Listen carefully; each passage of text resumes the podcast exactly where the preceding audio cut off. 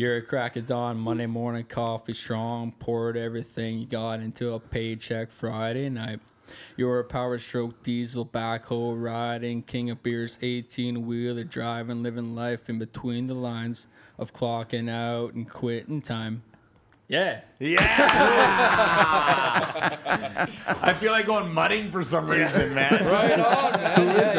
Who is that? That? Is that? Who's that? Ah, Jason Aldean. Okay, Yeah, there yeah, we country go. song. Country That's song. the one of my first favorite one. guys. Yeah, he's That's the first one for us, man. Ah, thank you so much, Dalton, for being on the show, and thank you for coming back and bringing him. Yes, thanks for having me. Back. Brock Yeah, back thank here as you. well. So let me get some deets out here, guys. First of all, Brock Peel is here, Advanced Pro- Property Solutions, GC, advanced ps or sorry, advancedps.ca, and it's Brock at advancedps.ca, Yep. Right? And then Dalton, how do you pronounce the last name again? Kuzno. Cousineau, Southpaw Stoneworks president, and it's www.southpawstoneworks.com, and its uh, email is southpawstoneworks at gmail.com. Instagram, what is it again? It's AV. Uh, this is advanced property solutions with a few underscores in there. Oh, that's all. Every, you guys, you'll Yeah, yeah, find it. you And got it, yours? Yeah, it's uh, Same thing? Southpaw Stoneworks. Cool. So I, we got it. Carlito, hey, how's it going, bro? What's up, buddy? I feel like I talk to you every day. Wait a minute, I do. You do. It's unfortunate. No, we got an interesting show today. So we've got a GC who actually went on his own. You weren't here when you first met him when he came on the show, but uh, you know, like you, you got to, you can give us a brief little rundown because he doesn't listen to the show. Surprise, surprise. But uh, he went on. He left a good paying job to get into construction, and it's paid off for him. Yeah, so I uh, when I was on here before, I was only a few months into it. Quit my six-figure job with Toromont Cat. I was a licensed heavy equipment mechanic. So, you know, you know Steve Smart? no, do No, not. you never know. no, yeah. So I did that, quit that.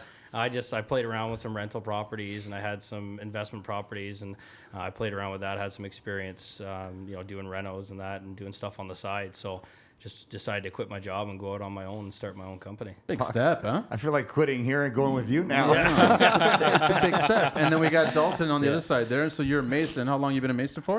Uh, well, four years now. Four uh, years? Well, actually, probably probably closer to six. So I was in apprenticeship through Conestoga College and all that stuff. So I heard it's good. Like it's amazing. The school there. that school is great. Like, Yeah. it was it's awesome. The teachers were like one on one with students and really really knowledgeable. Really like keen in on you know perfecting what they're teaching. So Nice. it's it's great. So we got an interesting show. So we're gonna talk GC and we're gonna talk Mason. You know that masonry. Masons are the lights always go on and off. Doesn't matter. well, we always like. I have a, a passion for masons. Like I just I fully. Res- I'm not disrespecting everybody else in construction, but Mason has a special place in my construction heart. That's all I gotta say. I'm going to get some Kleenex for you in a couple minutes. Make him on, cry, let me get the light on. I'll make him cry. no, no, to get the stones out of your eyes. Uh, but first, let's do a little bit of housekeeping here. I got to just do a few shout outs, guys. Just bear with me. First of all, Building Books is a new segment on the show. I don't know if you've heard it, but we talked about it. About it. Alonzo from Clueless Framer, he Yep. actually suggested his book. I know that you're staring at it. It's called The Bitcoin Standard. I won't even bother pronouncing the author's name. I just don't know how to pronounce it. Sa- Safadine, Safadine Amos or something. I don't know. Alonzo actually suggested this being a good book for an introductory kind of course into Bitcoin and understanding crypto. We are going to have some guests on the show in future episodes talking more about this. Yeah, actually, I was uh, actually Alonzo and I were talking about a month ago. Uh, Yeah, he mentioned back and forth. Yeah. we were talking about the good books to read. You know, he reached out to me wondering kind of uh, some of the books that I've read, and he was mentioning that as well. Carlito and I, we had a conference call with Chris from Hardware Canada, and he gave us a lot, a lot of insight as well too. So it's just, it's out there, guys. Like this is happening, and and you got to kind of pay. It's for atten- real. It's for real, but there's also a lot of shadiness attached to this. So we just started reading this book, both of us. Uh, we don't know what to say about the book just yet, but we're just sharing it. Well, when Manny tucks me in, he gives me a couple pages there. I am nowhere near this Hey, I- individual. another one. I, I mean, it's totally off the segment. I know we're not uh, shouting no good books, but uh, beat the bank. That's another good one. Beat the right. bank. Beat, uh, beat the bank. Yeah, I, I, when I was talking to Alonzo, that was my number one pick for him was beat the bank. Like the Bitcoin standard there, that's you know crypto. It's getting a little bit outside of anybody's general investing range. But beat the bank is your own. You know, your your basic investing, your RSPs, your RSPs, how the bank works, like stuff like that. Most Reinvesting people, them. Yeah, and most people barely have a grasp on that. So Yeah, to try and true. take on crypto and Bitcoin, they don't even know how their own RSPs work, you know, Yeah, let alone true. crypto. Right. So I just think that's a that's a good uh, leader leader book is uh, Beat the Bank, and it's all about Canadian investing. Great to hear, man. I, I actually like when we come across those investment books, all of us, where, where they have the Canadian perspective. Yeah. Because obviously we are a little different than the U.S. and there are different, slightly different rules, I guess. Here, you know, they freeze our accounts versus down there, right? They don't Yeah. do I. all right, I got to do a shout out. So uh, the lovely Michelle, you remember Michelle? Which one? We've only had one Michelle on the show. Lovely Michelle with Anthony. Yes, Okay. Michelle Farrugia. Yeah. She started her own podcast. Amazing. so I'm- uh, I'm we're just listening to it. encouraging everybody to check it out. It's Cognitive Capital Podcast. You can find it on Apple and Spotify, and she's also doing YouTube videos as well for the show. She basically says just check it out. It's a show that's diving into all things finance, real estate, and entrepreneurship, hosted by one of our Construction Life favorite guests, Michelle. She wrote this, obviously. I didn't write this. She and her co-hosts are removing the red tape from all from talking about money, the many creative avenues in which tradespeople and regular people earn it, save it, make it grow. Uh, the show is fun, digestible podcast where you can expect top laugh and learn. You can watch it on YouTube, listen on Apple and Spotify. So again, check it out. Cognitive Capital Podcast. New shows every single week. Thank you, Michelle, for producing such a great show, and she'll be on the show eventually again She's doing really great with that show. doing too. great. So everyone, please check it out. So another one I just wanted to bring up. I know you guys are not tile guys, but I mean you're GC, so you might have some input on this. Larry from Key Tile Co. at Key Tile Co. He sent me a video. He was doing a backsplash, and I, I know that you would talk about you and I, Carlito. We talked about. I had a little bit of friction with somebody on social media recently. That's like huge. So who is it? the queue attached to that is huge, right? So anyway, Larry sent me a video where he was asking me where should the backsplash begin when you've got a focal point, which is the window, and you've got a cooktop right next to it. And so the big question was, do you focus on the corner? Do you focus on the cooktop? Do you focus on the window? Right. So this was brought up in a post of mine that I brought, and then this fucknut from social media started sharing his opinion, saying that the corner was more important, and I disagreed with him. I right. think the cooktop. You, you, well, in this I, situation, I think it varies It in the depends math. on the tile, right? Because if you're doing large format, right, on a So let's say it's a mosaic. Let's say it's a mosaic, and you've got that window, cooktop, corner. So you obviously got two corners, your right angles. Where do you put the focus on? I think it's a personal preference. guess So, so. why don't we just knock off personal preferences then? Personal. Yeah, mine would be yeah, mine would be cooktop for sure. Just from where I would rather start from. Dalton? Um, yeah, I think I'm gonna go with Brock on that one. Just kind of disperse it from there. I keep that in mind if there's a feature or some kind of detail that I need to do in that area. But usually I like to start from the outside of the cabinet where the end gable usually is, and I like to work my way in. That's typically the way I like to do it. So, So- you know you have a clean line there for sure. Yeah. Yeah, yeah, exactly. Yeah. The the real answer is what we ultimately joked back and forth, Larry and I, was whatever the client says. Oh, You can Oh, present yeah. Yeah. you can present whatever you want. the Riddler over here. But if if you start, I think like fucknut from social media in his comments, he was ba- basically saying that you can take out every single mosaic and fatten and thin each grout line to line up at the corner. So then That's you- crazy. Yeah, sure, you can do that, but you're going to have to present that number to the client. So again, it's whatever the client decides on. So you, you as all of us as GCs, and we work in the industry, we present the options, but the client has the final say regarding the cost. You're not going to do all this extra effort for free, especially taking apart every single mosaic just to land on the corner perfectly. Are you? Yeah, you're just basically foregoing tile spacers and just laying it by hand and eyeballing At it, that right? point. Like, yeah. Well, it also depends on the material you're using because Yeah. some sometimes like material isn't the same size, so you're going to be playing around like that anyways. So, So yeah, so I just wanted to share that, and just you can find at fucknut. You can look at all his posts Wow. there. he's hot today. Fuck, I think that was me. I Did you eat a pepper today? I do want to talk. I, I do want to talk about where's this here? It is. Wait a second, you brought in some maple. Is he sipping on that? No, I don't- I- I- it's not cracked. It's not cracked. yet, Thank no. you, Dalton, for that. By the way, thank you very much. No problem, man. Like, No look at- problem. that's that's such a sweet. If you want to come on the show, you got to bring liquor. That's it. That's it. I want to bring up one point before we start diving into you guys, and obviously this has been on the forefront of everybody that's in construction. Gasoline. Oh man. So I don't want to talk about the negatives. I don't want to talk about sure we can curse up a storm. I just wanted to share some insight into the gasoline and the economy that's going on right now. How many of us in the business actually know where all those costs are coming from? Like when you look at the pump and it says two dollars and change, whatever for diesel, which most of us are driving diesel vehicles. I just want to let you guys know that crude costs. So this is a recent pricing. Crude costs are sixty-two point three cents per liter.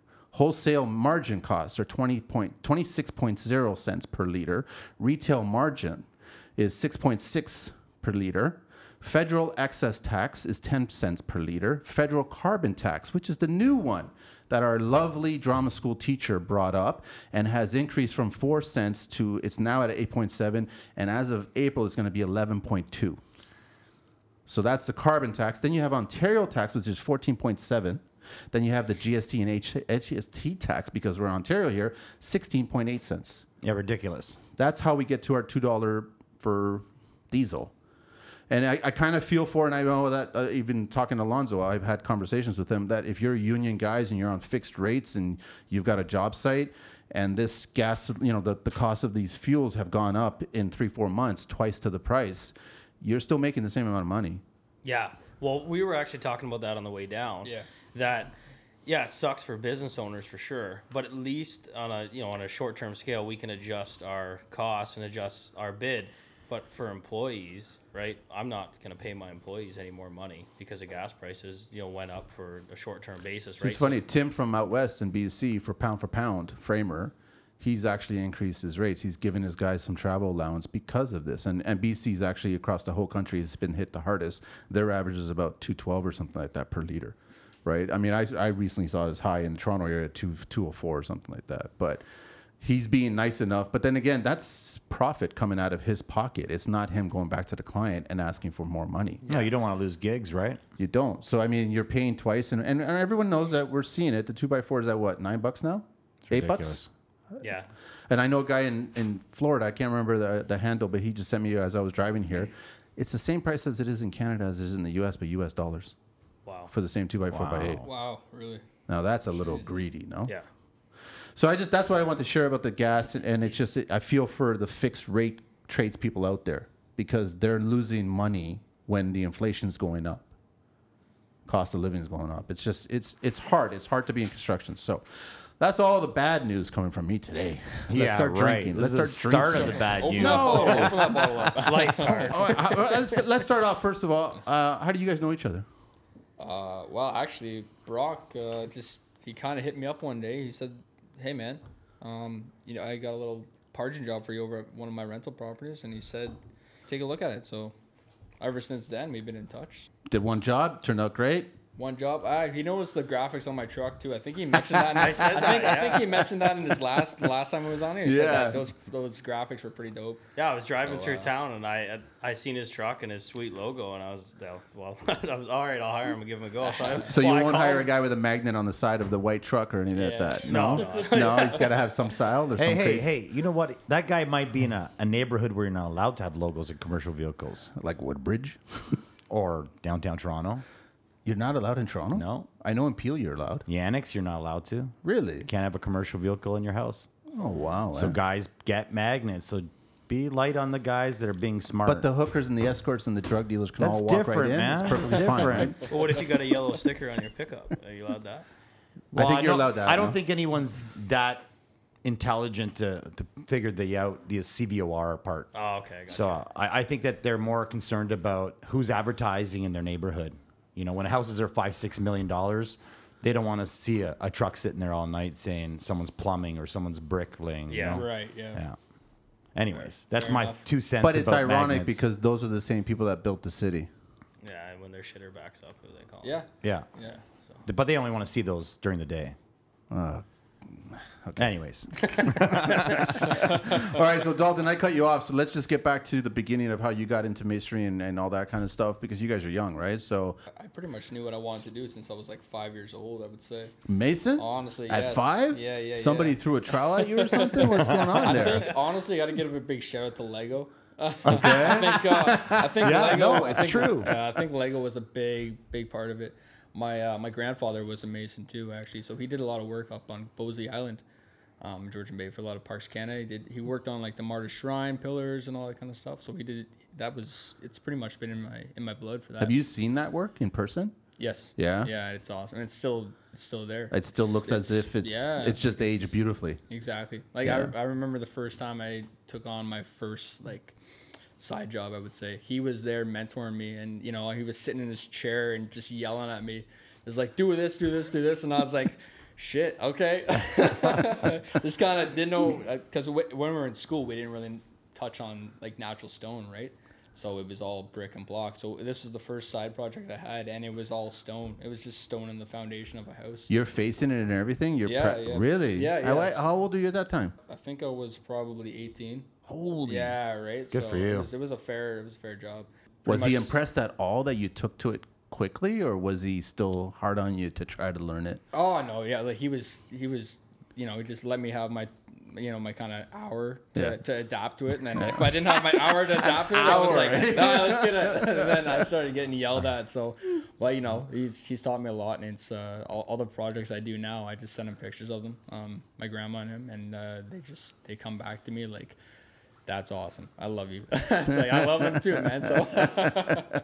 What size crew you got going on? I just a two man crew right now. Wow. Okay. Yeah, yeah. But uh, my dad actually, he's gonna come on board with me this summer, so that's gonna be fun. So we're gonna go for three man and take on some big stuff. But a lot of custom work is what I specialize in, the really custom stuff. And what's custom to you? Custom to me, well, for example, we did one a few years back where we did this massive jumbo flagstone patio. The client actually wanted a tree carved into the patio, so we hand carved a tree into the patio, big windswept pine. We did uh, paddles, two cross paddles on a patio up above as well, and we did sunbursts. So a lot of This is custom. Dude, Okay. you Well, should, like, you well, should okay. see the stuff. I wanted to hear. I told man. That's custom. yeah, That's it's custom wicked. Stuff, man. custom. Wow. That's pretty. What did they did? Like they just gave you a sketch or something like that to just work with? They they what they said was if you can put a tree right here, that'd be awesome. So, what did you I use the colors of the stones and kind of like blend them all? Um, no, actually, it was just there was this one massive slab I had. I think it was like ten by eight square feet, was, or, or sorry, ten foot long by eight foot long. It was a massive slab of stone, right? And that was what the tree got traced on. And I just based it off one of the windswept pines that was up on the cliff. So kind of just you know looking back and forth, and they had a little metal sculpture in their new newly built cottage. So I was looking at that, looking at the tree, looking at the stone. I just freehand like uh, with some chalk, and then just went to work with an angle grinder and chisel. Wow, man. I get asked fun. this all the time. Like, how do you price something like that? You just kind of guess. That's just time. You just look at what you think it's gonna man. take? Yeah. Well, Yeah. no, honestly, it was just time. Like I mm. just, it was just by the hour. with oh, that so they really they allowed you to do that? Yeah. It was. It took me a day and a half to do that one. So it was wow, that's fast, man. Yeah. How do you quote a job like that? You you can't. You Really. You Yeah. lost money on that deal. What's that? You lost money on oh, that deal. I don't think so. I don't think I did. He didn't man. tell you what he Oh, charged. wow. He didn't tell you what he charged it's a show. hour. It's a showpiece now, right? so showpiece, yeah, you yeah. could totally show other people, and you go, listen, this is like just the beginning of my limitations. That's it. You know because what on I mean? that on that same job, we actually carved stairs into the shield as well. So What? we took we took big chunks of stone out of the shield, and actually there's permanent steps into the shield that are carved in there now. This granite? Granite. Yeah. well, wow. the Canadian Shield, man. Yeah. Yeah, it could be anything. Could be lime. Could be anything. Yeah, but it's all it's all Canadian shields. You It's never all, know where you are, right? It's all hard. It's all it's all nice hard. You go to granite. Georgetown, it's it's all lime. You Yeah. go to Belleville, it's all granite. So it's, That's it. Yeah, there's the, the the shifts of the material, right? Yeah, That's impressive, man. Yeah, it was it was one hell of a time. So you're doing stairs. more than just like it's not just masonry. You're doing all kinds of stone stone work. Yeah, I don't really consider myself like a mason mason. I consider myself more of like a like a stonesmith artist type of thing. Okay. Right? Just because of like the detailed work that I I would love to do and that I do do. So, Yeah. So is that the the term, stone smith? I would say so. Yeah. Unless he comes to work for me, then he's a mason. That Yeah. yeah, Liam Block. So is that lane break and lane block is kind of tedious to you, or is it? Ah, no, you know, it's it's. It's I'll, I'll do it. I'll do it for sure. No Yeah. problem. But uh, you know, the really the creative aspect of it all is where the stone comes in for sure. That's where I really like to go crazy. I've got to ask because how young are you, man? Twenty five. Wow, and you're st- you're in 26. Yeah, look at this, man. Sons, our sons. That's how young they are. Uh, I, I'm just like, are, are you guys thinking about what you're gonna be like 25 years from now, physically speaking? Mentally, I can't really judge what any of us are going to be like. But physically speaking, because you are in one of the harder trades, and you as a GC, you tackle a like a bunch of every little thing, right? So it's going to still take effect on you physically. But more mason, hardscaper, tile guys, all that stuff. Have you thought? Have you given thought to physically what you're going to be like 25 years from now? I have, yeah. I've, um, I know that you know I won't be able to do it forever just because of how hard the trade is. But at the same time, I'm stubborn enough, and I'll definitely be in it probably till the day I die. but the thing is, I I do take very good care of my health, so I'm really towards you know a very healthy lifestyle. Really, you know, really pay attention to the body when it does feel like it's hurting. Give myself enough time to recover. The winter is really when I do recover because you know I kind of slow down. The summer I just go hard and go crazy. But other than that, lots of you know massages and and yoga. Go on. Yeah, I was gonna, th- I was gonna say, uh, Carlito might say something No, about you're how going the direction I like to hear. Isn't it a little uncomfortable to get the framers and the drywall guys to give you massages while you're on the job site? It's a little awkward, no? It's just, I, I, listen, and, and Definitely tru- landscapers are involved. right. Yeah. and, and truth be known, that I know that I was doing a job and I had the framers there, and they're all kind of creaking and complaining about their physiques. And then I actually booked two masseuses to come on the site. They dropped temporary tables there, and the whole crew got massages. Oh, and it was no. actually really good. I thought I, I, it was real massages. Was it not- And you're Portuguese or- Not rubbing prices. tubs. I You're was right. gonna say, I was gonna say. No, but I, I, I- it's important that you're saying that, and it's, it's recently I learned something where I'm kind of telling the younger guys. I'm saying that if you're in construction, you have a perishable skill. At some point, you're not going to be able to do what you could do when you're in your 20s. We we mentally think that we can't. Like, I mean, we're in our 50s, right? And we think about lifting certain things. We're like, wait, that used to be really easy, and now it's different. So we have a perishable skill. So you just have to be aware of how much you can push yourself, and to get to that point where take care of yourself in your 20s, man. It's important, and then 30s and 40s. So Yeah. then you can be very vibrant in your 50s and 60s, right? Totally agree. Yep. Yeah. Oh, I was just feeling some pain, man. Uh, no, no, honestly. How many herniated discs? Uh, two days ago, I saw a guy pulling off. We were we had some trench boxes, and I was telling a couple guys to do a couple things. And this guy's young guy figures he's really strong. He is a strong guy. He picks up one of the railings, and I see that there's a hole there. The excavator never filled it, and he's just you know being a team player, taking care of it, doesn't want to ask for any help. I see he's going to go down. I go to grab him. I grab him, the railing, and the fence, and I tore my bicep. Oh, but, Oh, shit. So, but the thing is, I'm already beat up and torn.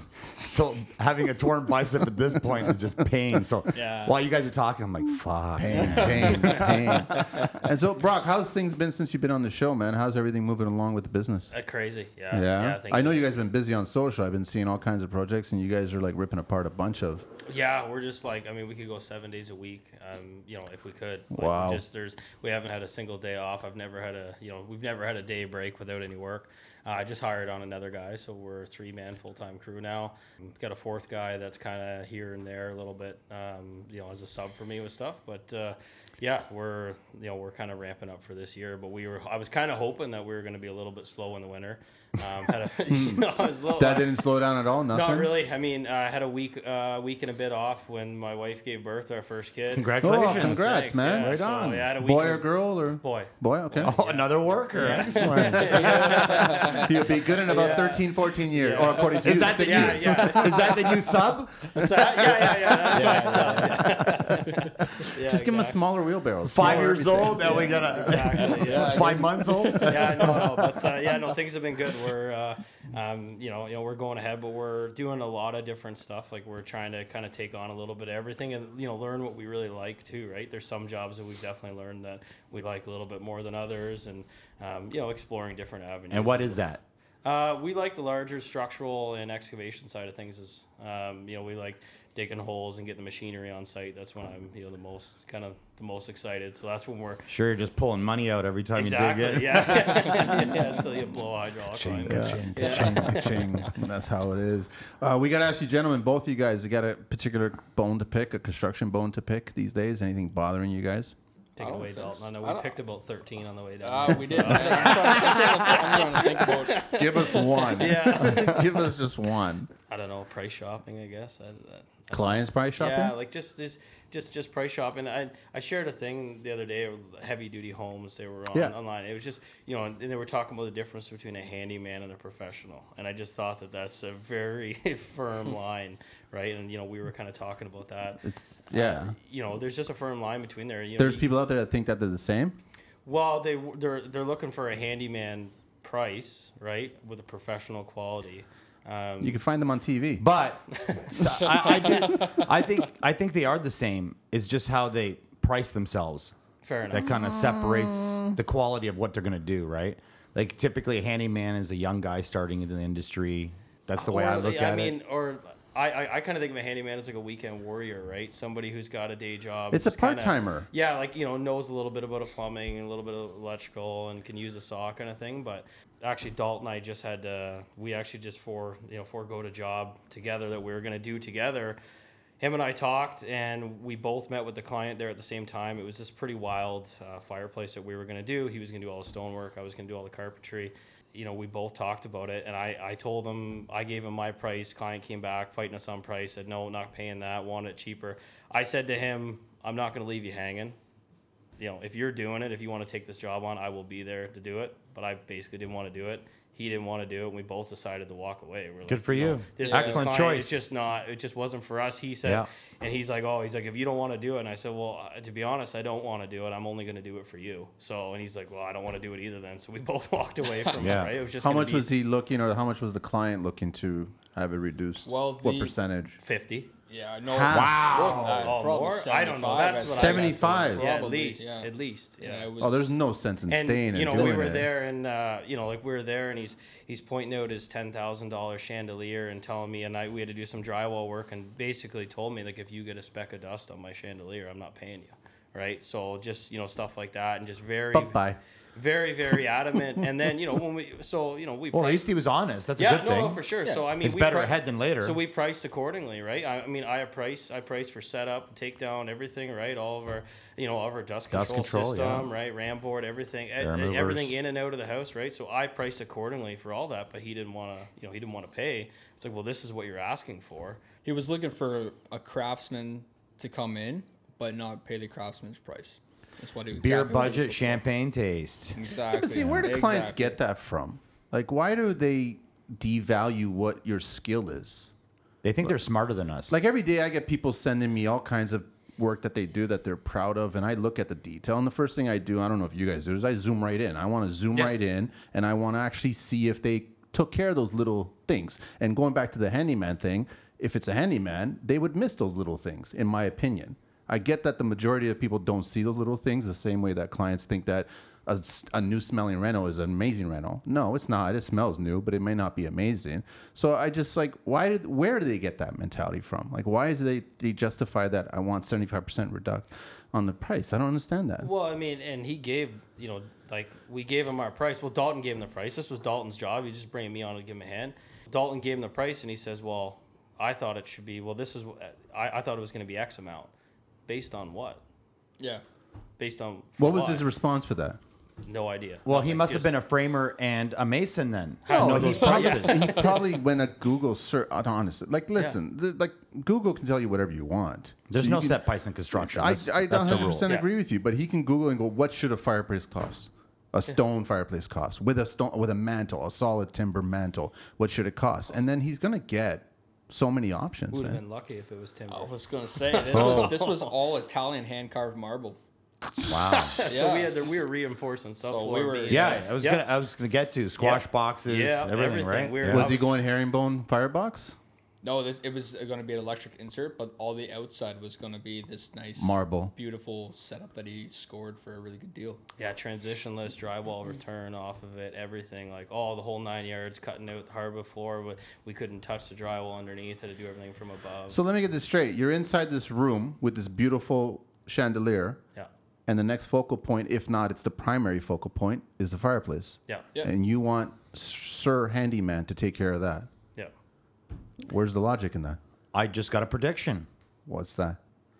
The higher powers told me that they're probably going to call you back in about three to six months when all the chaos fix? and the stones are falling and, and they're not happy, then they're going to need to get it fixed. There's the question: Would you guys go back? Because me personally, No. never. No, I wouldn't. No, I'm not going back to fix what you hired somebody else to do that didn't work out. exactly. No. There's no sense. So, I mean, I, we have clients listening. That's why I want them to hear what we're saying. It's not that we're trying to beat them up. I'm just saying that pay us. Like you pay your Mercedes mechanic, you pay your Mercedes dealership, you pay the lights, you know, probably got automated blinds or whatever. You pay for all these other services, your Louis Vuitton purses and bags and all kinds of crap and your Prada shoe. You pay for all that shit. Why can't you treat us the same way?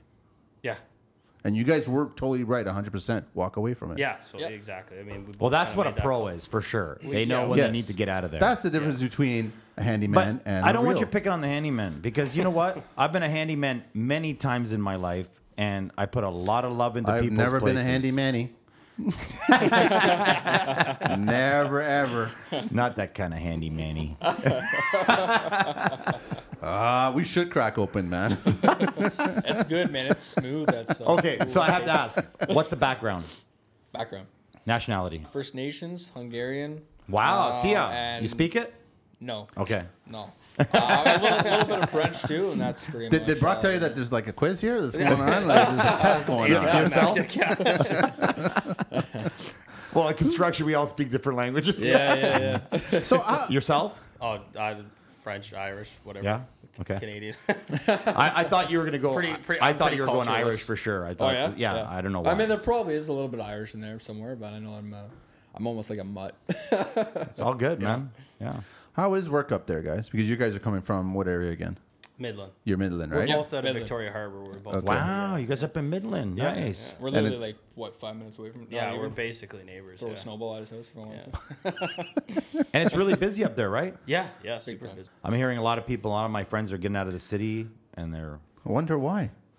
A lot of cottages, right? A lot of cottage Yeah. work and stuff. Is it really? It's a lot of secondary homes that are being built up there? Yeah, a lot Big of time. cottages, a lot of cottage work. A lot of people. Well, it's a lot of people moving out of the city, taking their money out of the city, Retirement and buying homes. these and buying shitholes, right? that how do you guys handle? Because I've had this before, where I've had clients from the city build those secondary dwellings up there, and their first question is hiring somebody from the city to come up there and bring the team up there, and I'm against it. I actually rather you work with people that are in your area because they're familiar with your area and they're familiar with the building there, instead of trying to bring the city people up there. What are you guys' thoughts on that? Oh, for sure. Agree, 100%. Yeah. Always Yeah. hire local for that. Yeah, for sure. yeah, for sure. And, but I think I've seen a lot of that where clients want that. Like I've had clients reach out to me that are from the city and say, "I have a team. Like I have people that I've used down in the city. Um, they're willing to travel up, but I would really prefer to hire somebody local, kind of thing." So you know, they present that and just tell me that they have other people, I guess. Yeah. Um, but you know, they're willing to bring somebody else up, but they'd rather somebody local to do the job, of course, right? Because you're more familiar with the local, you know, Materials. offices, materials, yeah, right? Where to get inspectors are definite. Yeah. In the pocket, usually a family member. Yeah, yeah, yeah, And you know what? Like we were in the same situation. I was looking at pricing a job in Woodbridge, and I don't know why, but I was looking at it. But it was a two-hour drive for us, way out of our way, and I was, you know, not worth it. I, you know, I talked to another guy, and he's like, "Run away from it, run away from it." Right? Yeah. That's interesting. How do you think they got a hold of? I guess maybe social media. Yeah, social media. And I guess is Some it, people will pay though, especially in the, the Wood Bridge.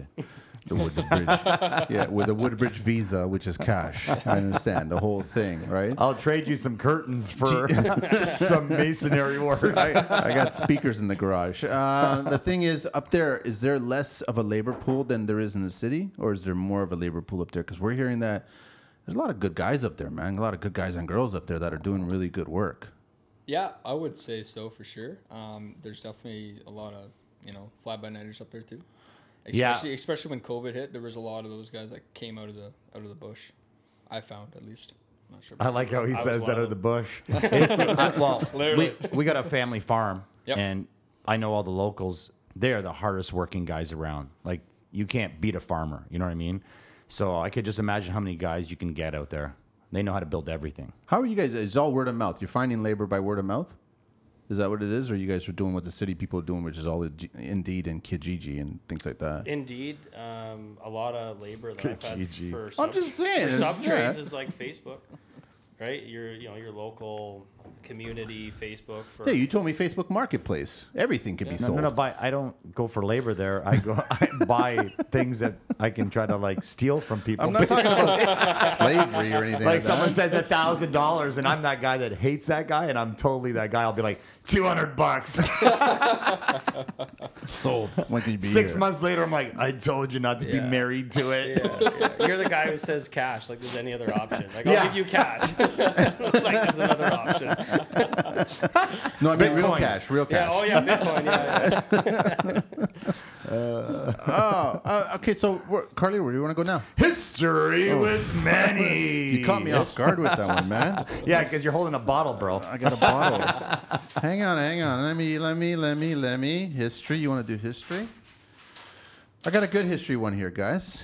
Actually, it's kind of fitting to the show that's going on here. Let's talk a little bit of safety and history, guys. What are the uh, the four types of structural failures? Any clue? Point loads. Comprehensive, tensile, bending, and buckling are ba- the basic types of structural failure for any construction element. What kills you in a building collapse? This is going to be a really good one. Collapses in masonry buildings, our primary cause of death is suffocation from the weight and the power, uh, power of the wall or the roof material, which buries the victim. Suffocation is really the primary. Yeah. That's how people die. Organs. Yeah. Uh, what are so now? Here's the real fun part. This is such a fun and exciting show, by the way. what are some of the biggest structural failures in history, guys? Anything come to mind?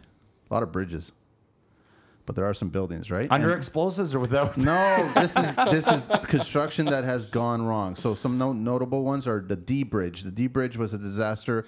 is a rail accident that occurred uh, May 24th of ni- 1847 in Chester, England, resulted in five fatalities. It revealed the weaknesses of cast iron beams, bridges reinforced by wrought iron tie bars.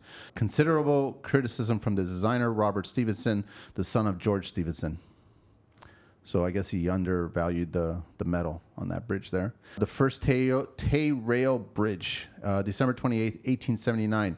High girders were blown into the Tay while a train was passing through it. And just the commotion of the train, and the, uh, it basically drowned 75 people. Wow. First Tacoma Narrows Bridge, 1940.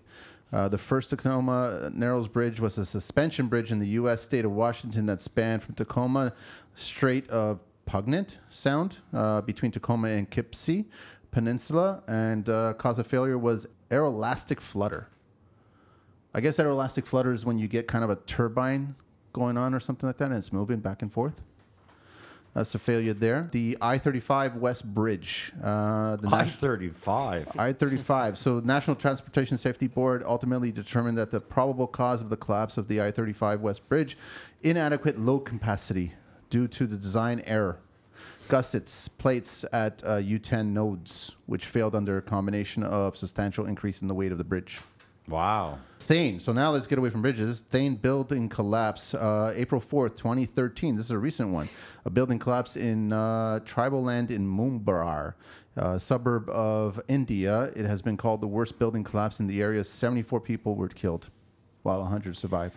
This was really depressing history to me. I'm just saying that. Dude, is there roll is there an there. award for the most depressing story? a, a lot, and I'm not pointing Like- fingers here, but remember how we talked about how the the I guess the loose building codes are certain nations. India is one of them. Okay. and that's a lot of accidents here, a lot of faults, a lot of failures. Sure, I see them jackhammering with no shoes on. And we all seen the videos Yeah, coming out of the bucket of a crane or excavator, and they're like Yeah. hammering stuff and things like that. So I just, yeah, I want to share. I know it's not the fucking like it's not. Well, that was depressing history with I got a gas explosion here. You want a gas explosion one? And sponsored by Kleenex.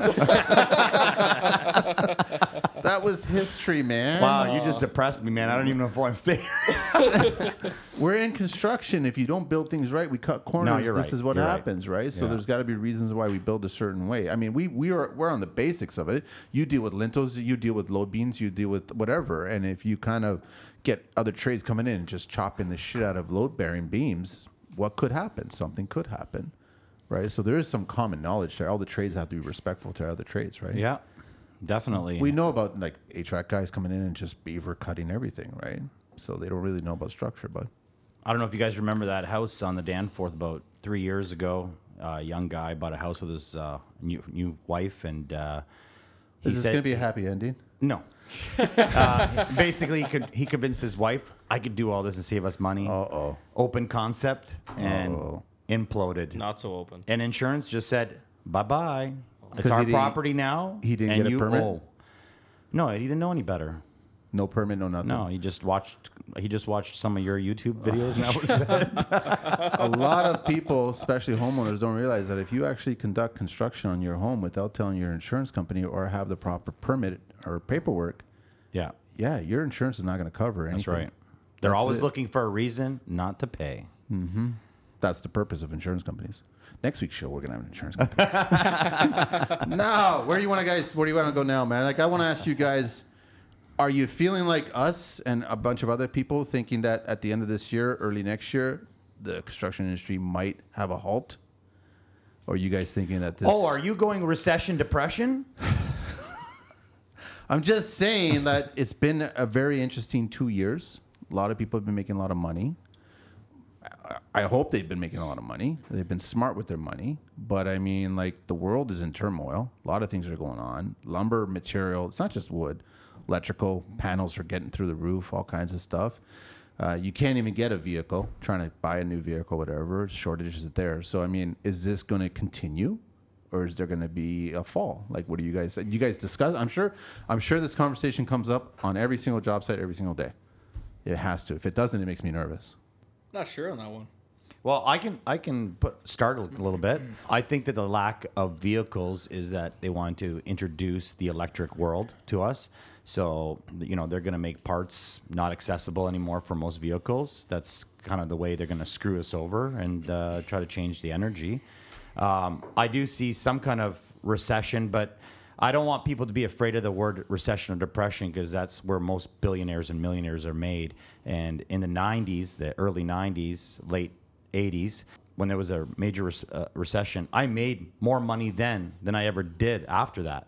So, Through construction, yeah, I, demolition How's was that? large. I- Really? yeah, and I got some big corporations. I went commercial for a really long time, and I made a lot of money doing commercial work.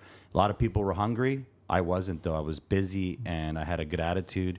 You know, had a lot, a good, a good community of marketing, and it wasn't like it is now. I, I didn't have half of this stuff, but uh, the friends in the business all kept us. You know, we kept each other hungry, right, and or full, I should say. but that was a certain segment of the construction industry. I mean, I'm trying to figure out the whole uh, custom. Custom is a different animal to commercial. I guess it's kind of like at the beginning beginning of pandemic. If you were a landowner, uh, landlord of a commercial dwelling, you were screwed, right? Yeah. nobody was in any commercial building at that time. Everybody started renovating in residential. I think it was just the beginning of 2021 that commercial started coming back when they started seeing some viability Even there. banks are having a hard time touching it right now. Commercial, Mm-hmm. they don't want to touch, like they won't loan. No, having a hard time touching commercial. Hmm. Just for that reason, right? From the backlash from COVID, and no one's really too sure what's still what's you know what's Well, coming next. You're right because they don't know if the people are going to come back to the offices or not, right? Well, people still need homes, but if businesses aren't in business, they don't need units, right? No, you're you're right. I mean, uh, I know a lot of people working from at home now, and now they're comfortable. They don't have to drive. They don't have to do anything. They can stay home. See, what makes me nervous, and, and I see your point about the electric, right? I'm not a fan of the electric. I don't think it's the solution to the problem. I don't think it is. I think it's another alternative to what's out there. But what I have a problem with is that when you see the MSRP of a brand new electric truck vehicle being six figures, I have a problem with that.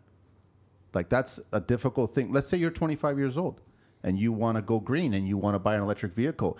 You're going to buy an $118,000 electric pickup truck? Uh, Not unless I was selling a lot of drugs. Where do you say you're from again?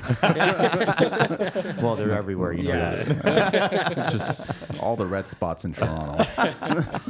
I'm just like it, it doesn't make any sense to me, and and I, I know that I've had conversations with other people, and I'm curious if you guys could also probably shed some light on this.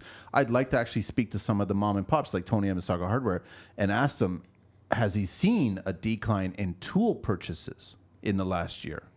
Because my speculation is that I think there has been a decline in tool in accessories an increase but tools no. Because i think all of us are taking care of our tools longer and keeping them longer and we're not interested in buying the next latest and greatest tool we don't want to spend that money on that tool. Well, you better speak for yourself. I spent a lot of money this year. Did you really? Yeah, How about was- you guys? Yeah, well, I was just starting out though, right? I Yeah, you were started just building year a new ago, business. So yeah, I've I've bought a lot. I've spent a, lot more money than I've made. That's for sure. yeah.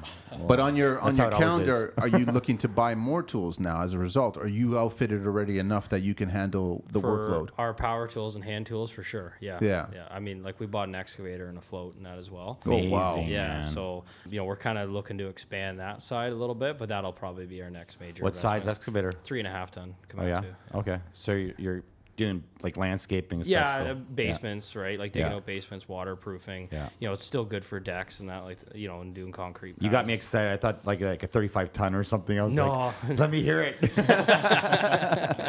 How much is one of those things? Uh, I Used mean, or new? Did you use? New yeah new year around 80 um, depending 80 and 90 i mean that's probably going to change now too um, used you're looking at 40 to 45 still Yeah. um, i paid 34 with my float right so you That's know, cheap. yeah i got a good wow. deal on it yeah the buddy of float alone is like 15, 20. yeah, yeah. Actually, he'll probably listen to this. Uh, Seg Sartor Erosion Control. He's they have some they have some gear, and I reached out to him about a machine I was looking at. and He's like, you know, I got a good one, thirteen hundred great hours. deal. You know, so I got a ten ton, twenty twelve Miska float. Wow. Um, triaxle with the machine, thirteen hours for thirty four. Right. I love so I thought I was, you know, I thought it was a pretty smoking deal. I couldn't give it up. That's sick. I'm excited right now. Now, now I'm juicing. Machinery talk. well, I, I bought I bought a triaxle trailer Yeah. for uh, my backhoe, and you know I thought it was going to be smart by secondhand. It ended up costing me 11 grand anyways. And, Yeah, well, and it- up to this standard today, it would probably be like 18 I mean, for or one, 20. I am like a licensed heavy equipment mechanic. So Yeah. that, you know, that kind of helps. Oh, yeah. But still, A lot. I A lot. yeah, I, mean, I worked for Cat for six years, but I still don't want to. I don't want to have to work on it, right? I don't want to have to be doing stuff. I don't have the shop or the space to do it, regardless, right? So Yeah. even if it does break down, I don't really want to work on it. Well, you, you guys do work in the field anyway, so it doesn't matter. Sorry. Dalton, you were saying in the wintertime you got some downtime, but I guess you're still booking some jobs on the interior, right? You're getting a lot of people doing like the fireplaces or accent walls or certain features. Yeah, yeah. We're doing um actually right now we're on a um, a pretty big one for Midhurst Granite actually. It's a, Okay. there's a stone supplier up near my area. We're actually doing an ICF two inch uh, granite flagstone on their What? on their, on their interior wall. No So, way. Yeah, so What do you mean, an ICF grant? Like, what well, no, mean? they So- have ICF on the outside, and then you guys are just This cladding is, it. this is interior. Oh, yeah. interior. So, yeah, so it's interior on the ICF. So we're doing a massive, brand new garage build that he's putting in right now. It's, it's crazy build. It's it's amazing. But we we're putting around 500 square feet of stone on that right now. wow. How tall are we? Like two story? Yeah, story. Yeah, we're, we went up right up through a stairwell and everything, and there's we got shelves like stone shelves in there. There's carvings. There's old pieces of foundation Holy from the cow. old barn foundation. It's really unique stuff. And the nice thing about all this too is all the stone that's going on the wall. It's all scrap stone. So it's so they when they were producing their signs, their flagstone, their um, stair treads, all that kind of stuff uh, all their cutoffs were put to the side and they just saved them for years and years and years and then they were going to throw them in the grinder so they could make you know regrade and stuff like that for the roads and gravel That's And intelligent. so That's in, brilliant. ins- instead of that we just uh, we just put them in the wall so I'm, I'm laying all it's all recycled stone and it's really cool there's a lot of stuff with that has nice drill holes in it and it's interesting Wow. So, uh, how are you adhering it to? I guess you're doing a base over the ICF first, over Yep. the foam. Yeah, so uh, there's so before I guess they changed up a little bit of code for ICF, but there's a, like a black tar you have to put over top of the ICF now because the mortar actually will eat the foam. So you have to put this stuff. What? It's, yeah, it's. Called, I never heard of this. Right, I And know, I've done right? styrofoam. I know. Yeah, let them talk so maybe we can learn. It's it's it's odd. It's odd. did it 'cause I've I've been, excited you know, again. I've been going over ICF for for a while with Parge and stuff like that, and there was no. But wouldn't that parging eat? That's what I was thinking, right? Yeah, like but that was the standard, and now they switched it to you got to put this layer of like almost tar over top. Like of a roofing product or something? yeah, like yeah, exactly. It's like a waterproofing. Exactly, it comes in big five gallon pails. You just roll it on with a painter roller, and then you just go over top of Wow. that. Let I it never dry. knew that. Eh? Wow. No, it's like brand new. So, yeah, it's like just in the last couple months here, I guess. I got to look into that now. Yep. I'm sure Yeah, that black stuff is probably like heavily VOC reduced, right? I think so. Yeah, yeah, yeah. yeah. Good for interior use. So. but it's uh, yeah, I, I guess it just it stops the you know the reaction from the mortar and the, the styrofoam. I would never have thought that short. mortar reacts with foam, but I It- guess it does. Is there a difference between scratch coat and mortar for ICF? the scratch coat that I'm using, like or the mortar that I'm using, sorry, is it's great for scratching the your buttering of your stone and your jointing. It's great for the full process. But for your scratch coat, I wouldn't s- say there's a difference unless it's a certain type of stone you're laying. Like you can scratch coat with like just a regular mortar and then maybe adhere it with like a thin set if you have to if you really want to anchor that on. Are you still using like aluminum legs or anything like that just to kind of hold the stones on there? Yeah, Just so- like brickwork normally? So so what's so what's going on It so we, we put that that black tar over top of it, and then we put a metal lath on it, fasten that every every six inches up, and then eight inch studs all across ICF, right? So we did that, and then we put the scratch coat on, let that cure up for a day, and then we do our stone. We do stone four feet high, and then we put brick ties in, like you were saying, and then we'll go another four feet and brick ties, and then another four feet and brick ties. Would you do the same thing if you're actually applying it on the exterior? If you went ICF for the whole build, let's say. Uh, yeah, I would for sure. You would do the same yeah, thing, I, I would probably do it every two feet for the brick ties, though, just because it's exterior. It's more, you know, prone to all Weather, different yeah. elements and all that. So yeah, Wow, you really got me uh, thinking about the learning, huh? ICF right now. I never even heard that. yeah. No, it's like I said, it was just like That's a big game That's what it was, changer, so- man. yeah, it is. It's called. I'm pretty sure it's called EnviroDry. That product. They just like I said, they it's brand new. So U.S. or Canadian? I'm not. I'm not totally sure on In that one. in viral dry. EnviroDry is what I thought that was pretty sure cork. I thought that was like a cork's paint that. That that's what that was, not tar. No. well, Mate, I'm gonna look into it. When I'm when I'm putting it on the wall, it looks like it's tar, and that shit gets everywhere. Yeah, How are you applying it with a trowel or with a no, brush? just with a roller. with a roller. Yeah, yeah, but it's thick and gunky, right? So it's really it's it acts. Dries fast. No, No, Not so it at stays all. tacky still. Stays tacky, yeah. And you're Like- putting the mesh over it, and then you're just anchoring it with washers, wide washers for the anchoring of the mesh, or you? Yeah, yeah. So it, Okay. the, well, it's it's going on Nudura um, Yeah. ICF, so it's the Nudura fasteners. They're Got it. Two and a half inch long, I think. So as long as they can leg into that Stud. stud, and then really anchor. And the stone lath on. itself is what four inches thick. You're treating it Two. two inch thick. two thick. inches thick. Yeah. So we technically we don't need those anchors, but we're doing it just because of the amount of weight. Like there's a difference between a thin veneer stone and then a full bed stone. The thin veneer stone, your maximum is an inch and a half, Mm-hmm. but your full veneer, your full bed veneer is four to six inches, right? Yeah. So we're right in between. So it's either go with the don't go with the anchors or go with anchors. So Do you need structural points for the two inch, or Nope. that's it's still treated as a veneer? Yeah, still the trainers veneer because we're actually going off of a concrete floor, so all it's all load bared right off the floor and Got just it. going right up. We're just having something so it can keep the force pulled to the wall. And bites into it. Yeah, exactly. And then you wonder why you don't have any time off. Exactly right. Yeah. Well, because you're finding work on the inside to do kind of stuff like this. I like that people are bringing a lot of the outside inside. yeah, yeah. You don't see it much of in the city, but you definitely see it up by you guys, sir. I can Oh, assume. I can assume that ICF has gone up dramatically up there? I don't think you're doing the work you're doing justice. You should. you Really, should yeah? see it. yeah The way it's yeah. being described and He'll have seeing to it? Show you, he'll have to show you. I got to check it out on the Yeah, Instagram feed. Are you sharing it I, on I got a picture here. I'll show you. Yeah. So, can I ask your opinion then? This is just your personal opinion, and I, Sure. and, and I hope nobody listens to if you don't like it. There's No, no, no thousands of people that listen Just to well, you know, man. if a customer hears you saying you don't like something and then they're afraid to use it, I mean, do you like working with the ICF more than you do the the Wonder Board, concrete board, or you know, the, as a base. yeah, like Yeah, as your substrate. For, Yeah. For example, I would say. Well, or it depends. find it more on- difficult. It depends on the material. Like it depends on what I'm like what product I'm working. with. So I work with a lot of natural natural stone. Like it's all mostly granite that I work with.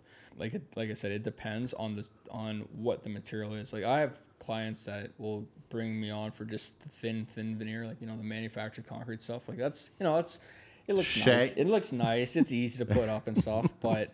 You know, when you work with the real stone, I would prefer to do like the full nine yards, the plywood backing, all the prepping with you know your weather barrier, and then your rain screen, and then your your lath and scratch coat, and then fasten on instead of the instead of the uh, concrete board. Unless Price wise, inside.